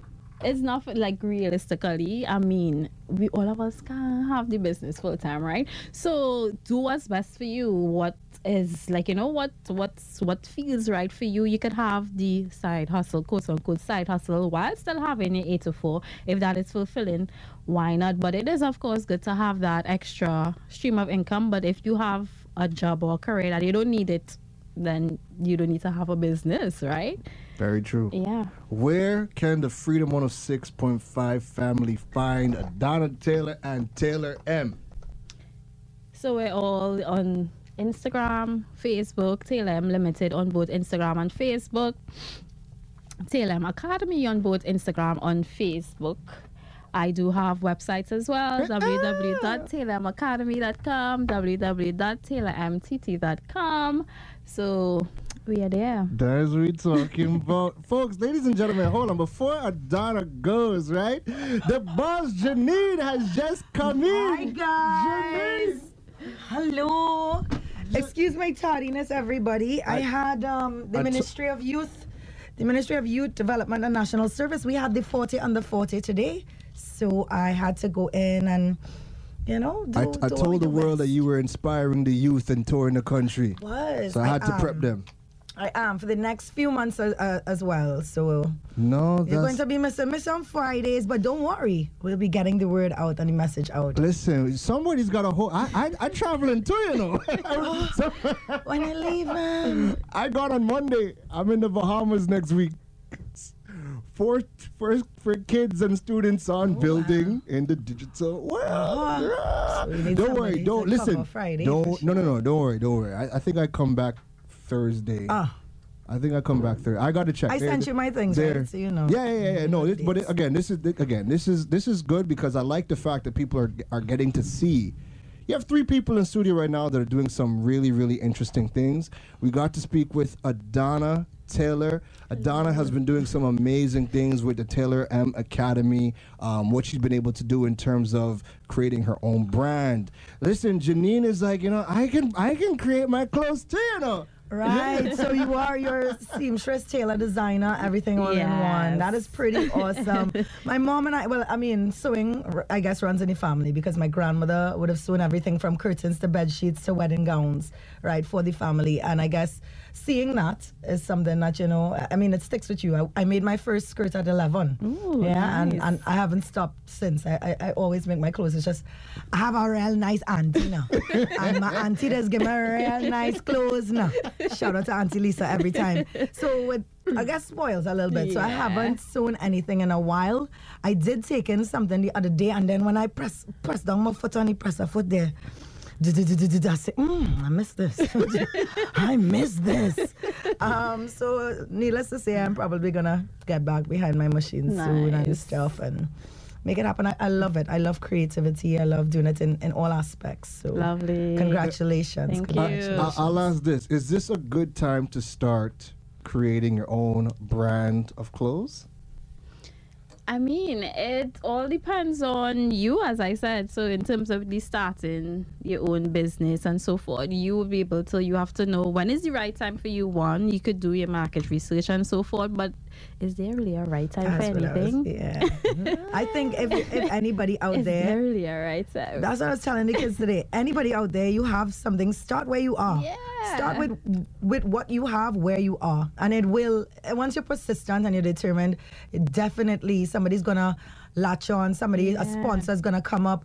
You're gonna get get these encouraging words that are gonna motivate you to continue doing it. But start with what you have where you are right now.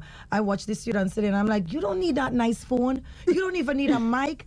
You love music. You love, you want to do what I do. You want to be on the radio. Start doing your own countdowns now. Every Friday, I love this video and I love this video because of whatever. And go on and do your thing and own it.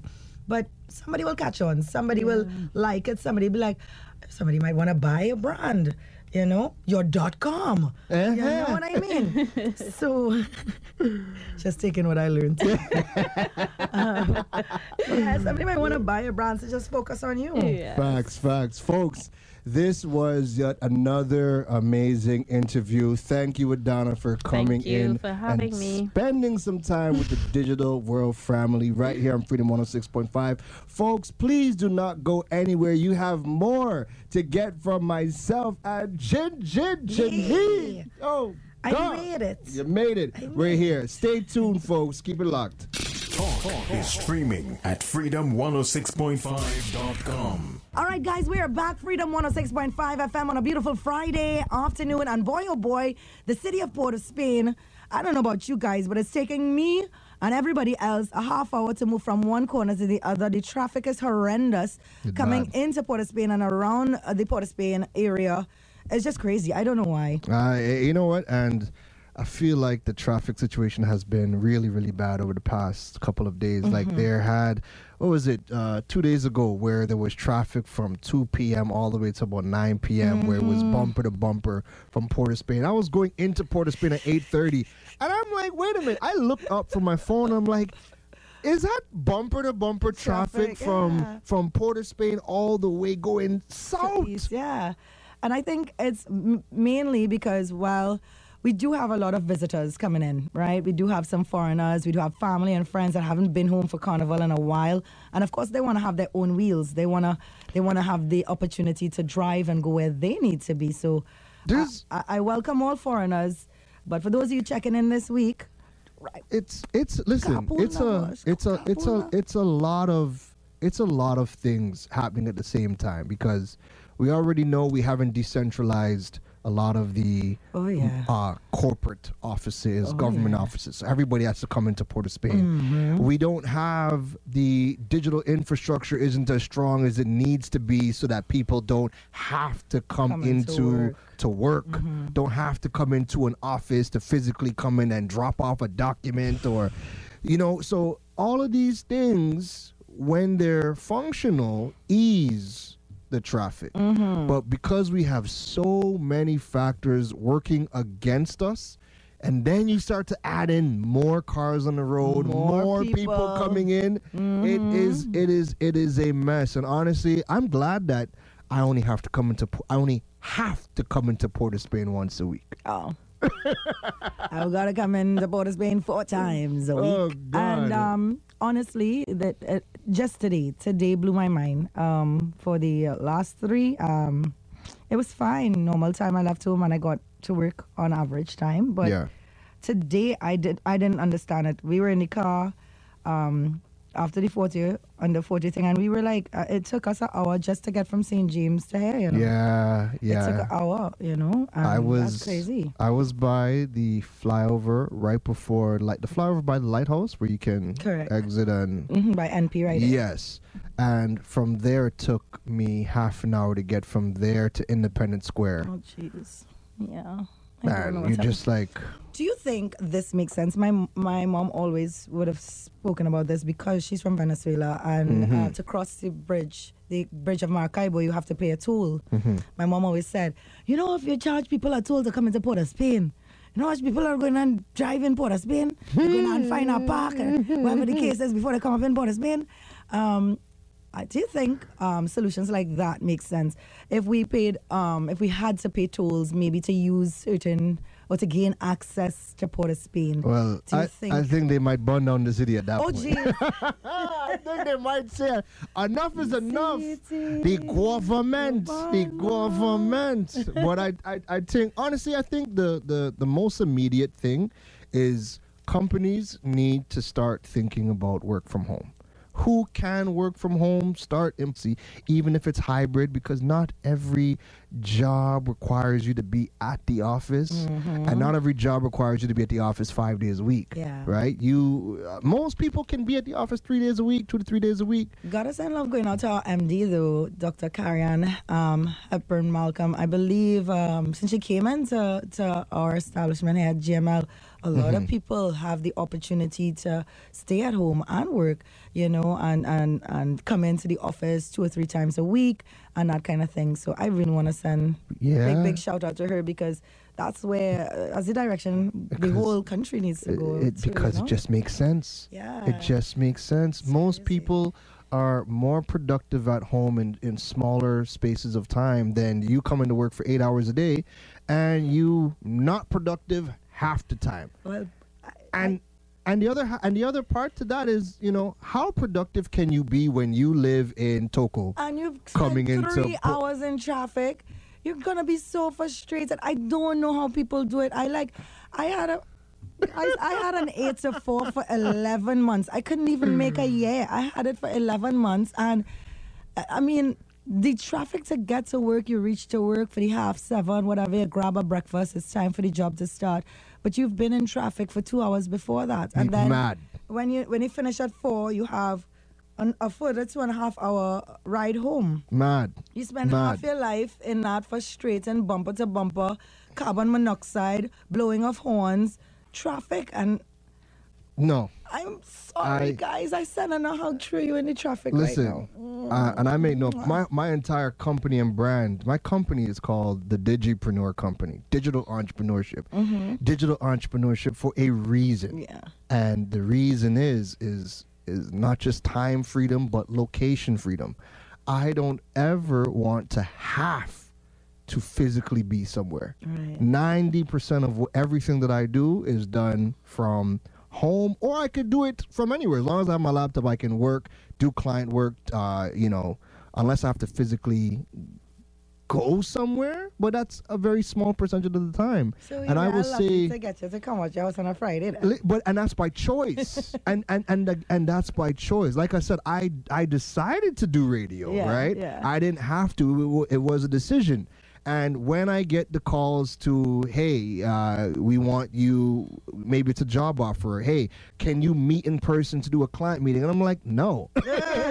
Unless I really want to be there, nine of the ten times, no. It's it's I'm gonna do everything because peace of mind. Yeah. I don't want to be in traffic. I don't want to have to leave to go out and make money. And these are things that people can decide. Not obviously not everybody can make that choice. Mm-hmm. But if enough people, if a percentage of people started to learn digital skills and learn how to you know freelance and work for companies abroad work remotely because you're not limited in employment anymore mm-hmm. if a, if a percentage of people let's just say 10% of trinidad right? Modest. Yeah. 10% of trinidad started to say i could learn a digital skill. I could work for a company remotely.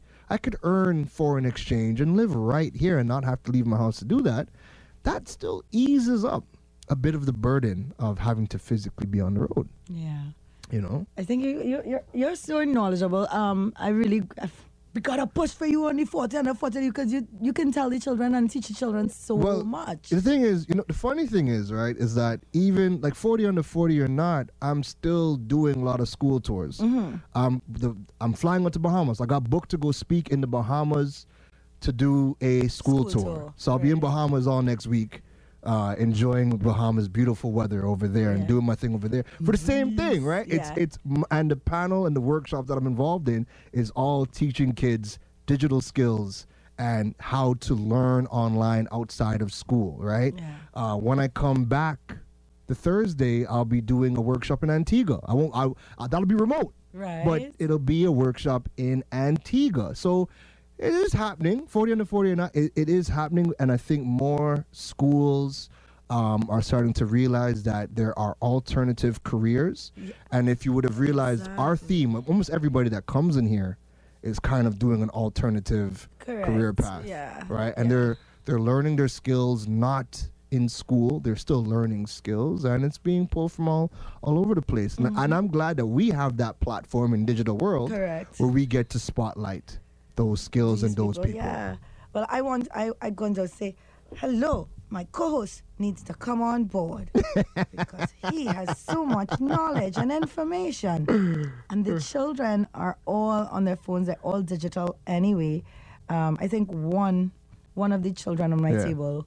She's like, I don't have Instagram, and that was a shocking thing to hear. Yeah. Um, from that age group, I mean, they were between 14 and 17. Yeah. So it was interesting to hear that one student say, I don't have Instagram and whatnot. So I was like, ah, okay, cool, cool. Yeah, I was in Bishops the other day for Form 6. And same thing. One kid out of the 50 students we're speaking to, he's like, Yeah, I don't have social media, period. And everybody just, What do you mean? Why? yeah. And the man is like, Because the man is watching. Well, boy, a lot of people think that, you know, but my whole thing is, you feel if you don't have an internet account, or you don't have an IG account, the, the, the man are watching the, the, the man still, wa- but he's just, he's like, yo, you know him. what? He's like, he's like, you know what? Right now, he's like, I just don't think, uh, I, I need the distraction. He's like, I know it, it's, it's, it's a vacuum. The minute I start, it, you go down that road, and he's like, it's just better for me to just not be on any social media platform.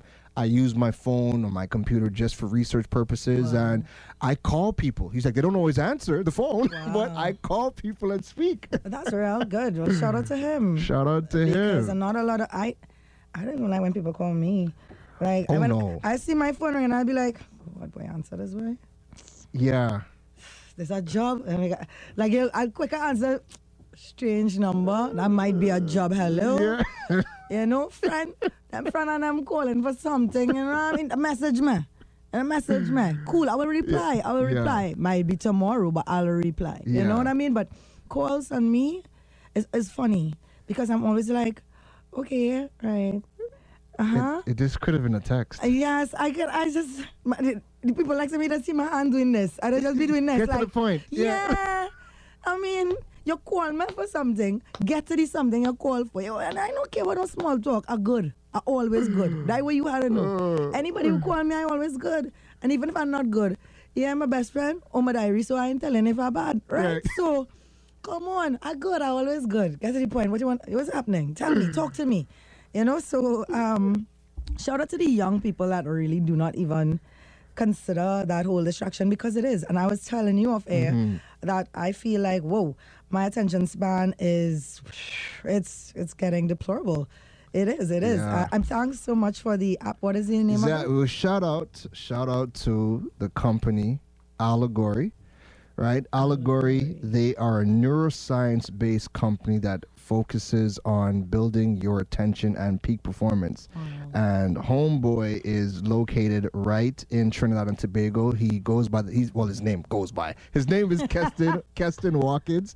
Keston Watkins is a neuroscientist right here in Trinidad. And listen to me, just the fact that he is a neuroscientist based right here in Trinidad. And again, he has built an application. They have built an actual headset that they use to monitor your brain waves. There's a lot of crazy things that they do in Allegory. And Alle- Allegory is spelled A L L E G O R I, A L L E G O R I, Allegory. Go check out their website, allegory.org or, or just Google them and just go look at the things that they're doing. They work with students, they work with kids, they work with adults um, who have trouble focusing and working with you to get your peak performance because uh, he I don't I don't want to butcher his his his thing, but he has. I remember in a conversation with him, he just broke down how social media is degrading. Our, and we were speaking about that a bit offline as well. Social media is is is is killing our attention span It just is. based on how it is, and people have to work people have to work on building back up their focus in a in an age where everything is coming to you quick and fast. Um, and there are going to be people that are in roles where they need to focus. Yeah, because even if even in the videos, like sometimes I'm like, it says watch till the end, and and I watched till the end, and then whether I mean sometimes I'm like, God, I just wasted like a minute of my life watching this thing till the end. I could have not done that. Yeah. You know, And I, that's- I'm like, get get to the point faster. It, it has made me wish everything. Just give me the points. And you know what? You know what?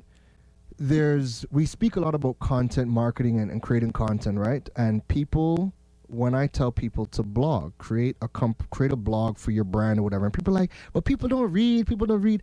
And what people don't realize is of all of the different types of content we have out there, whatever the platform is, reading is still the fastest way to consume information. Mm-hmm. Because you could skim Yeah, and you just pick out the, the points. pick out the points, get what you mm, need. If you if you need to eh, eh, if you need to, you know, if, if it's intriguing enough, people will read more. But it takes you seconds to Mm-hmm. consume something that's written. If someone sends you a video, like you said, you gotta watch watch till the end. thing. If someone sends you a voice note, shout outs to WhatsApp for that two X. Oh, thank oh, God. my God. Thank God. No, but I'm I'm the worst. I I have sent a 10 minute voice note hmm. already.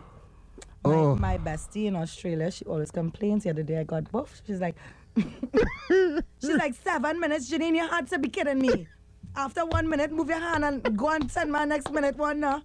Seven minutes. I was like, just speed it up now.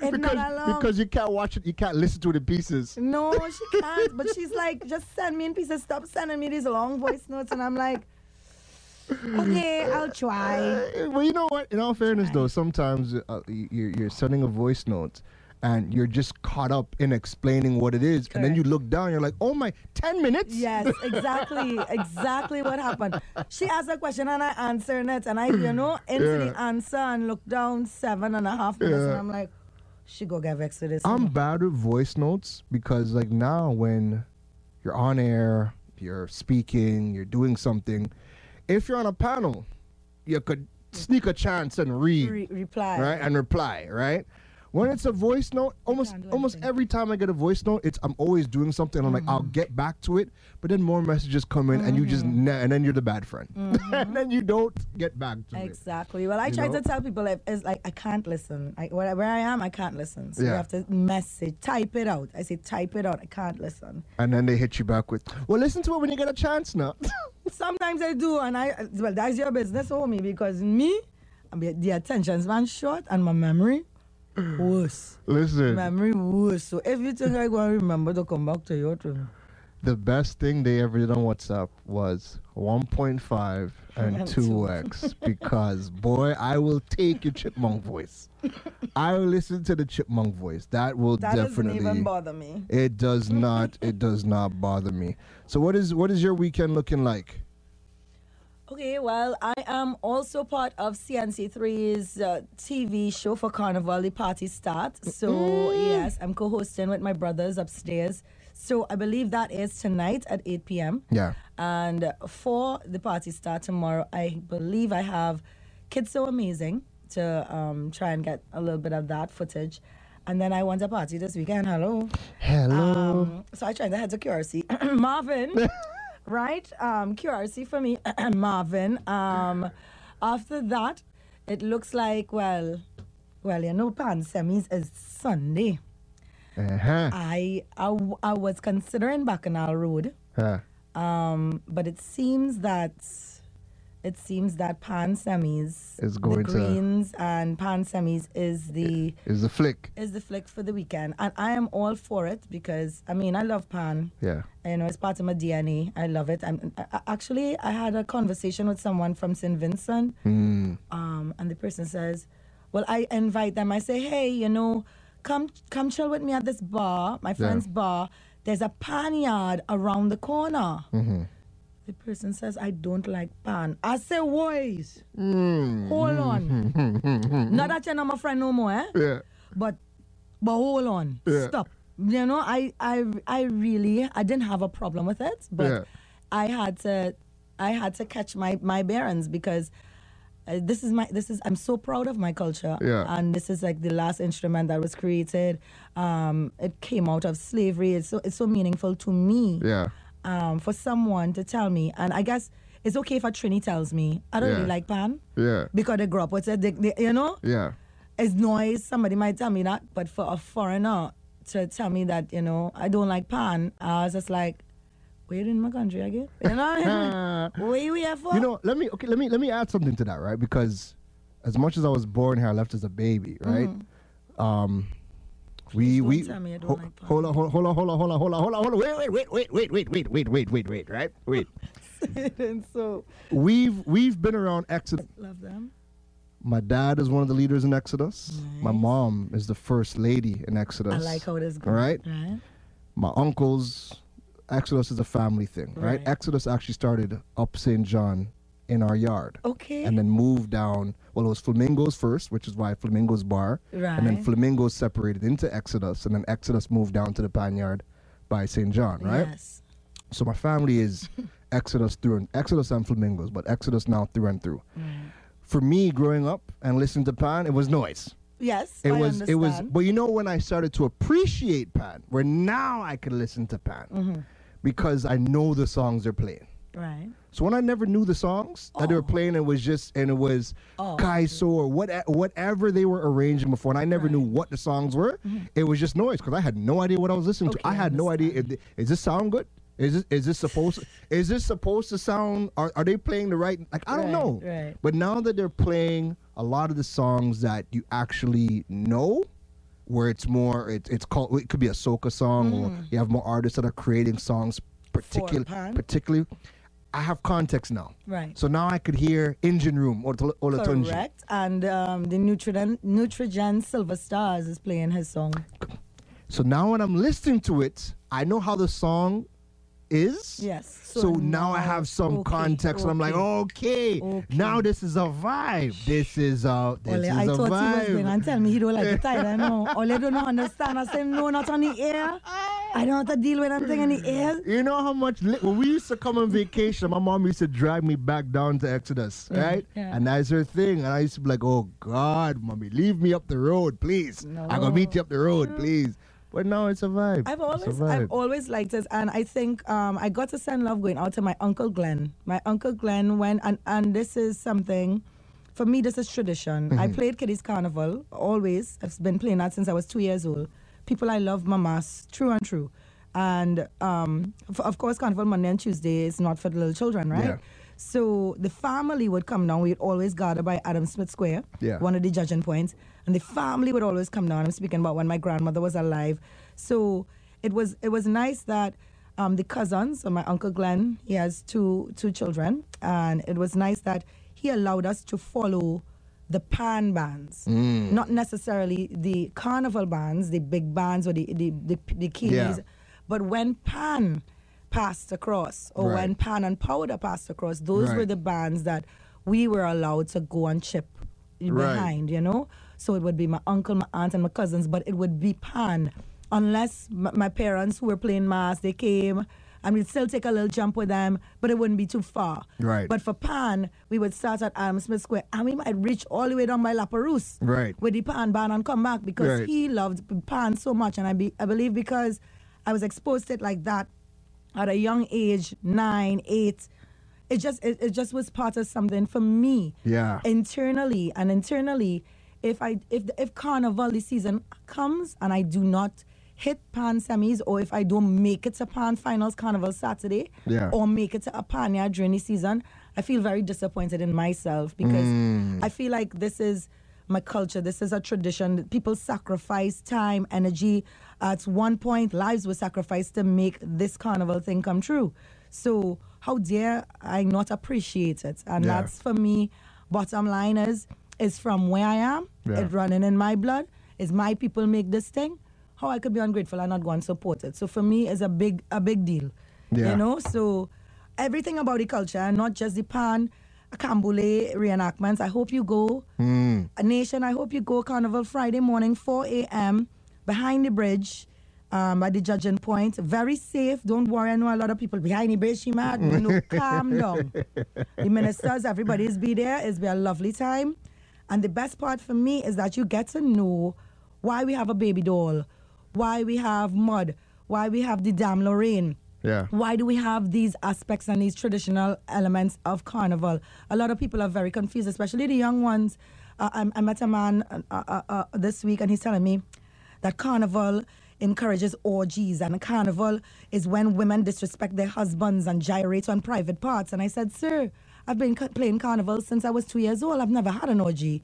This is news to me. You know, I, I- I don't even understand your context Yeah. right? Uh, uh, so for me, it, it goes way, way, way past this. What it is now has become, which is a street parade. This is a living ritual to me. This is something that means plenty to me. Because I, wish more people understood the why it is so is so important. it's not just a, a party. It's because that's how it's packaged. So Mm-hmm. like again, like I came to Trinidad at 28. All of my life, carnival was just a street party. That's all we were. That's all we're ever sold correct. outside. Ain't there ain't no nothing about the history of carnival. It's we know Trinidad as the party island of the world, right? And that is what is being sold to everybody. So there's no context of why carnival happens. Nobody's pushing uh, the history of carnival, and I think for carnival to to be for the history of carnival to live on we know that the generation is very differently is very different and they're into different things. And how they consume content is very differently. Like they might not sit in a they might not go to the Canboulay rides. But if it's packaged in a production Well, in a way thing. we need to figure out how do we reinvent So how do we I don't want to say reinvent the So history That's but the battle there because the older ones don't want to let it go.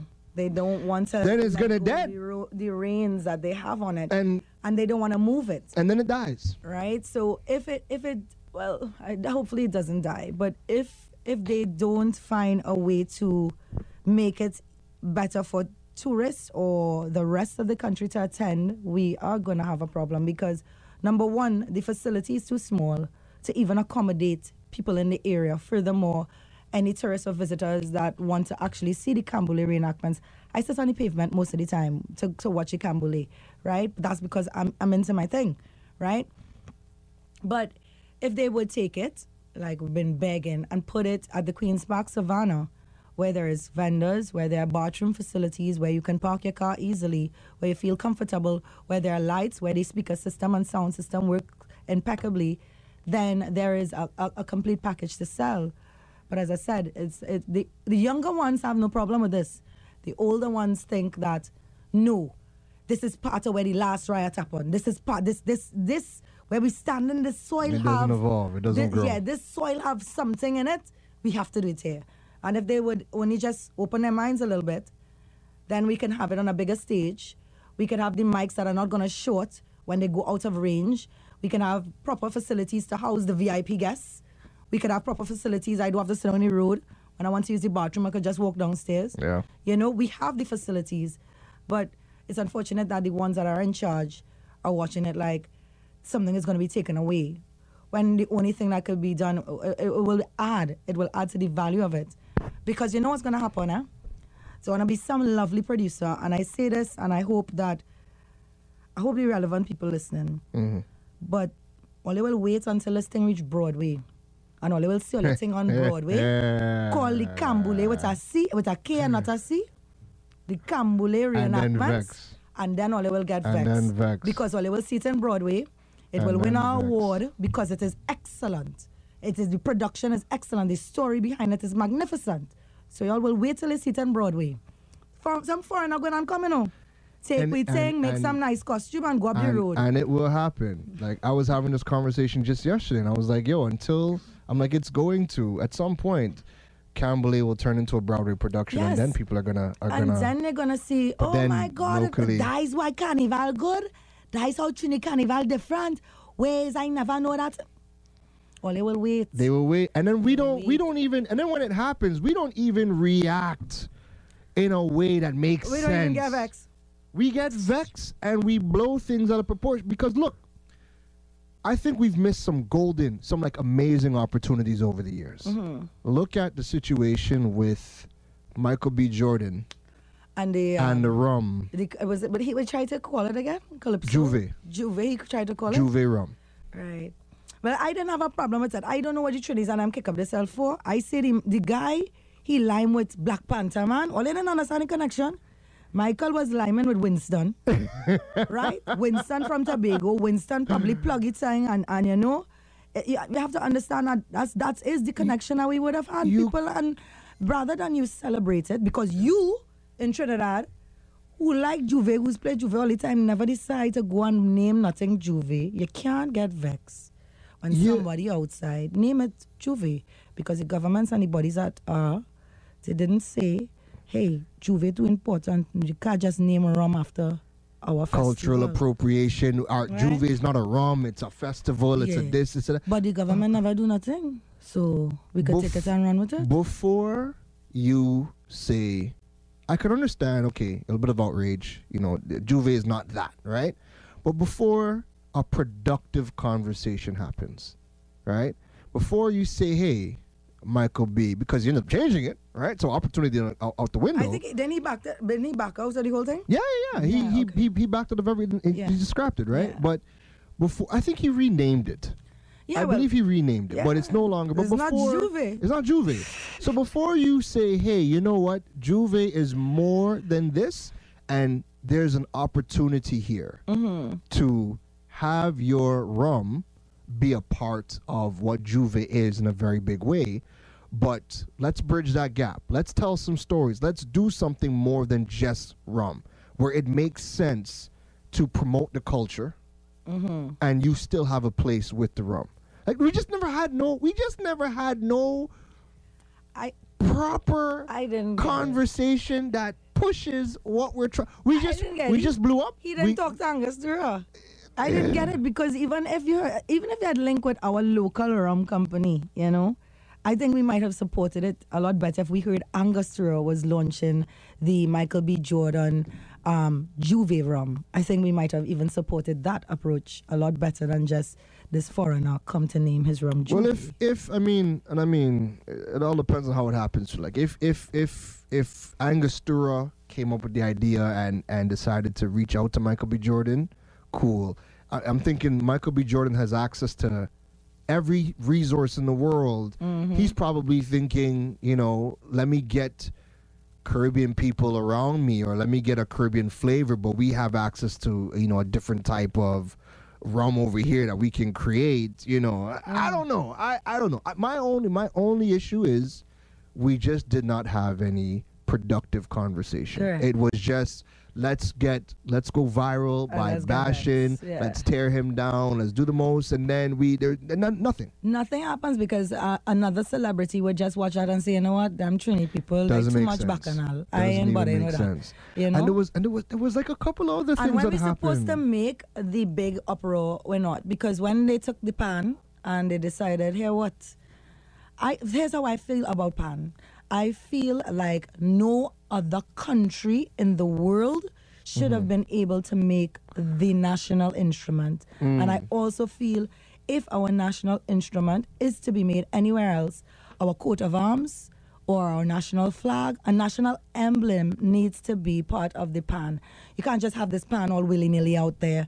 It needs to be stamped and approved, made in Trinidad. It needs to be, you know, for me, that's how I felt about it. The, and the problem is, and the problem is, and, and this is, you know, this is something that Carla Parris is always talking about, right?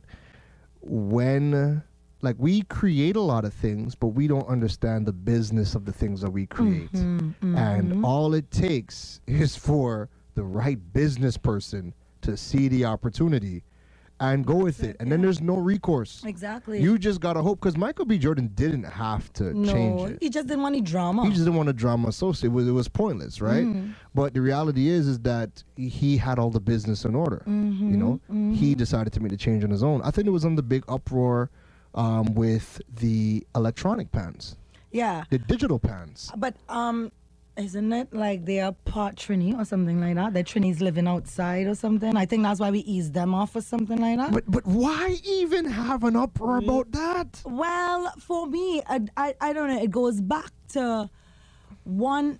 I, I think it needs to be stamped first. I think it needs to be stamped by Trinidad. I think it needs to be well recognized that, that even if we're mm. gonna be producing this out there, it just needs to still have Trinidad and Tobago on it. it but un- just needs until Trinidad and Tobago understands the business of whatever they're whatever they're involved in, it yeah, it is, people it are is- just it is gonna- very sad.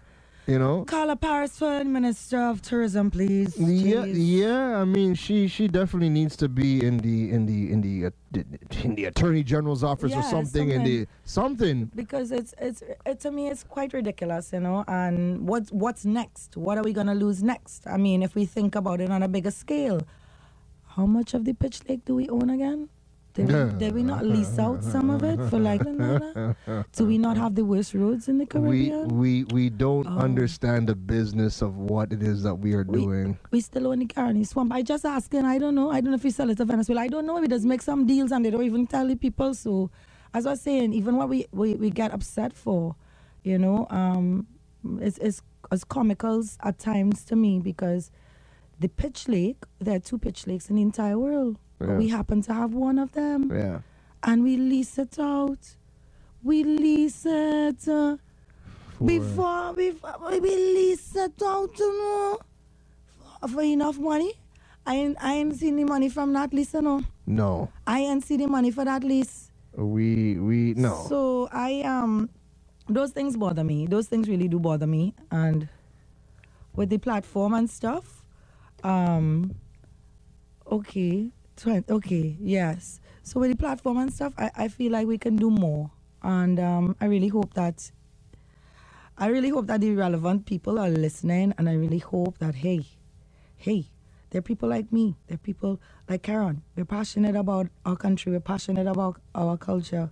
Don't be selling out our stuff. Don't be giving it away for free. You know, we can't get back the fact that there's now an electric pan on the market. We can never get that back. You know, And- and it's a, such a pity. Ministry of Education. Sorry to put it like that. Such a pity that children are still learning to play the recorder in school. Y'all, y'all are telling me that the recorder is cheaper to buy. It's easier for the kids to carry. Put some pans in the music rooms and let them learn to play pan. This is mm. ridiculous. It's ridiculous that it's our national instrument, but the first instrument that most people in Trinidad and Tobago have learned to play is the recorder. That That's is- sad. That recorder hurts my head every single time. I, I didn't like it at Every all. Single time. Listen to me. The two most pointless things I ever seen happening in school is one, the recorder, and two, learning how to cook tiramisu. Okay. That- I do love tiramisu. Listen to me. Listen to me. It, it, it, it, growing up high school in Toronto, that was it, man. You learn to play the recorder. You go to home economics class. To the teach. The first thing you learn how to cook is tiramisu. I'm like, Jesus. Before we learn how to cook some, eh, before we learn, learn how to make some bread. Yeah. That's going to take you a lot further than tiramisu unless you plan to just sell tiramisu for the rest of your life. I oh mean, my! I didn't even want to hear the word tiramisu. well, I feel like I feel bad because I don't know how to make that. Oh, That seems like a complicated cake, though. Seems Man, really complicated. Sponge cake and call it a day. Betty Crocker for the win. Of course. well, it's Auntie Betty, yeah? And my aunt, you know? Auntie Yeah, Betty and. Uncle Duncan Hines. Yeah, and that's my Uncle family. and Uncle Duncan Hines, man. I am excited for next week. Next Yeah, week, So when tell me when you leave. I well, you know, as the show has been going on, we we've been the flights are being booked. Like they they had to change my flight while the show has been going on. So I've been between that, but I leave out on Monday. Um, as of right now, my flight is set. I'm gonna be flying out to the Bahamas, but I do a half day layover in Turks and Caicos. So I am extremely excited about that. How lovely. When I land in Congratulations, Carol. no, thank you, thank you. This is my second time going out to Bahamas. I was there last year for a conference last year and did a good job. So they booked me again to come out. And basically, over the next couple of days, we're going to be doing a workshop about internet safety um, amongst high schools, uh, high, high school children, right? Again, Ministry of Education. Again, let's go back here. Ministry of Education. People are seeking out your your country's talent, your country's ability. Other countries are seeking it out. He is sitting right here. he is sitting right here. You know what I mean? We are all concerned about the children, the children on the phone. We have somebody that can teach internet security and safety right here. Yeah. And y'all have not called to come into the school and teach the teachers and teach the children. Trying not to get It's listen, it, listen, piece by piece, because there have been, there has been, you know, two of our universities that I'm in conversations with, and we're starting to speak a lot of digital things. Um, so things are things are happening. I mean, oh, more can always be done, but um, there we're going to be talking internet safety and also. Uh, digital careers, digital careers. You know, what types of new skills can people learn? Where can they learn them? Um, what types of jobs can they create with these digital skills? And when you're thinking about the Bahamas, the tourism industry is, you know, it's uh, it's it's one of the best in the yeah, entire yeah. Caribbean. And you know, the businesses themselves, because they don't understand digital, they're now trying to learn, and they want to get their kids thinking about digital careers, helping the businesses. When when when I went there the first time, um, it just so happened like like four or five planes landed at the same time as me, and there was there was maybe two to three hundred people in the airport, right? And this is the first time I was like, I want to eavesdrop on conversation, so I actually turned my headphones off. It was a lot of non-colored folk I was around, right? That landed at the same time. Everybody's there on vacation, so I'm just listening to the conversations, everybody's talking about, hey. Um, I want to go parasailing. I want to go scuba diving. I want to check out the cuisine in, in, in, in the Bahamas. And the first thing everybody did was every single time they spoke about what they wanted to do, they, whipped out their phone and they Googled it. And whoever showed up was who was getting the call. Now, when I was at that conference, I was teaching the workshop I did at that particular conference was how to become Googleable, helping the businesses become Googleable.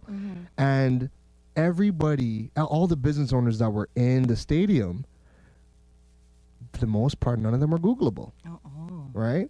So I'm here thinking, I'm like, I'm in the airport and everybody's Googling trying to find businesses.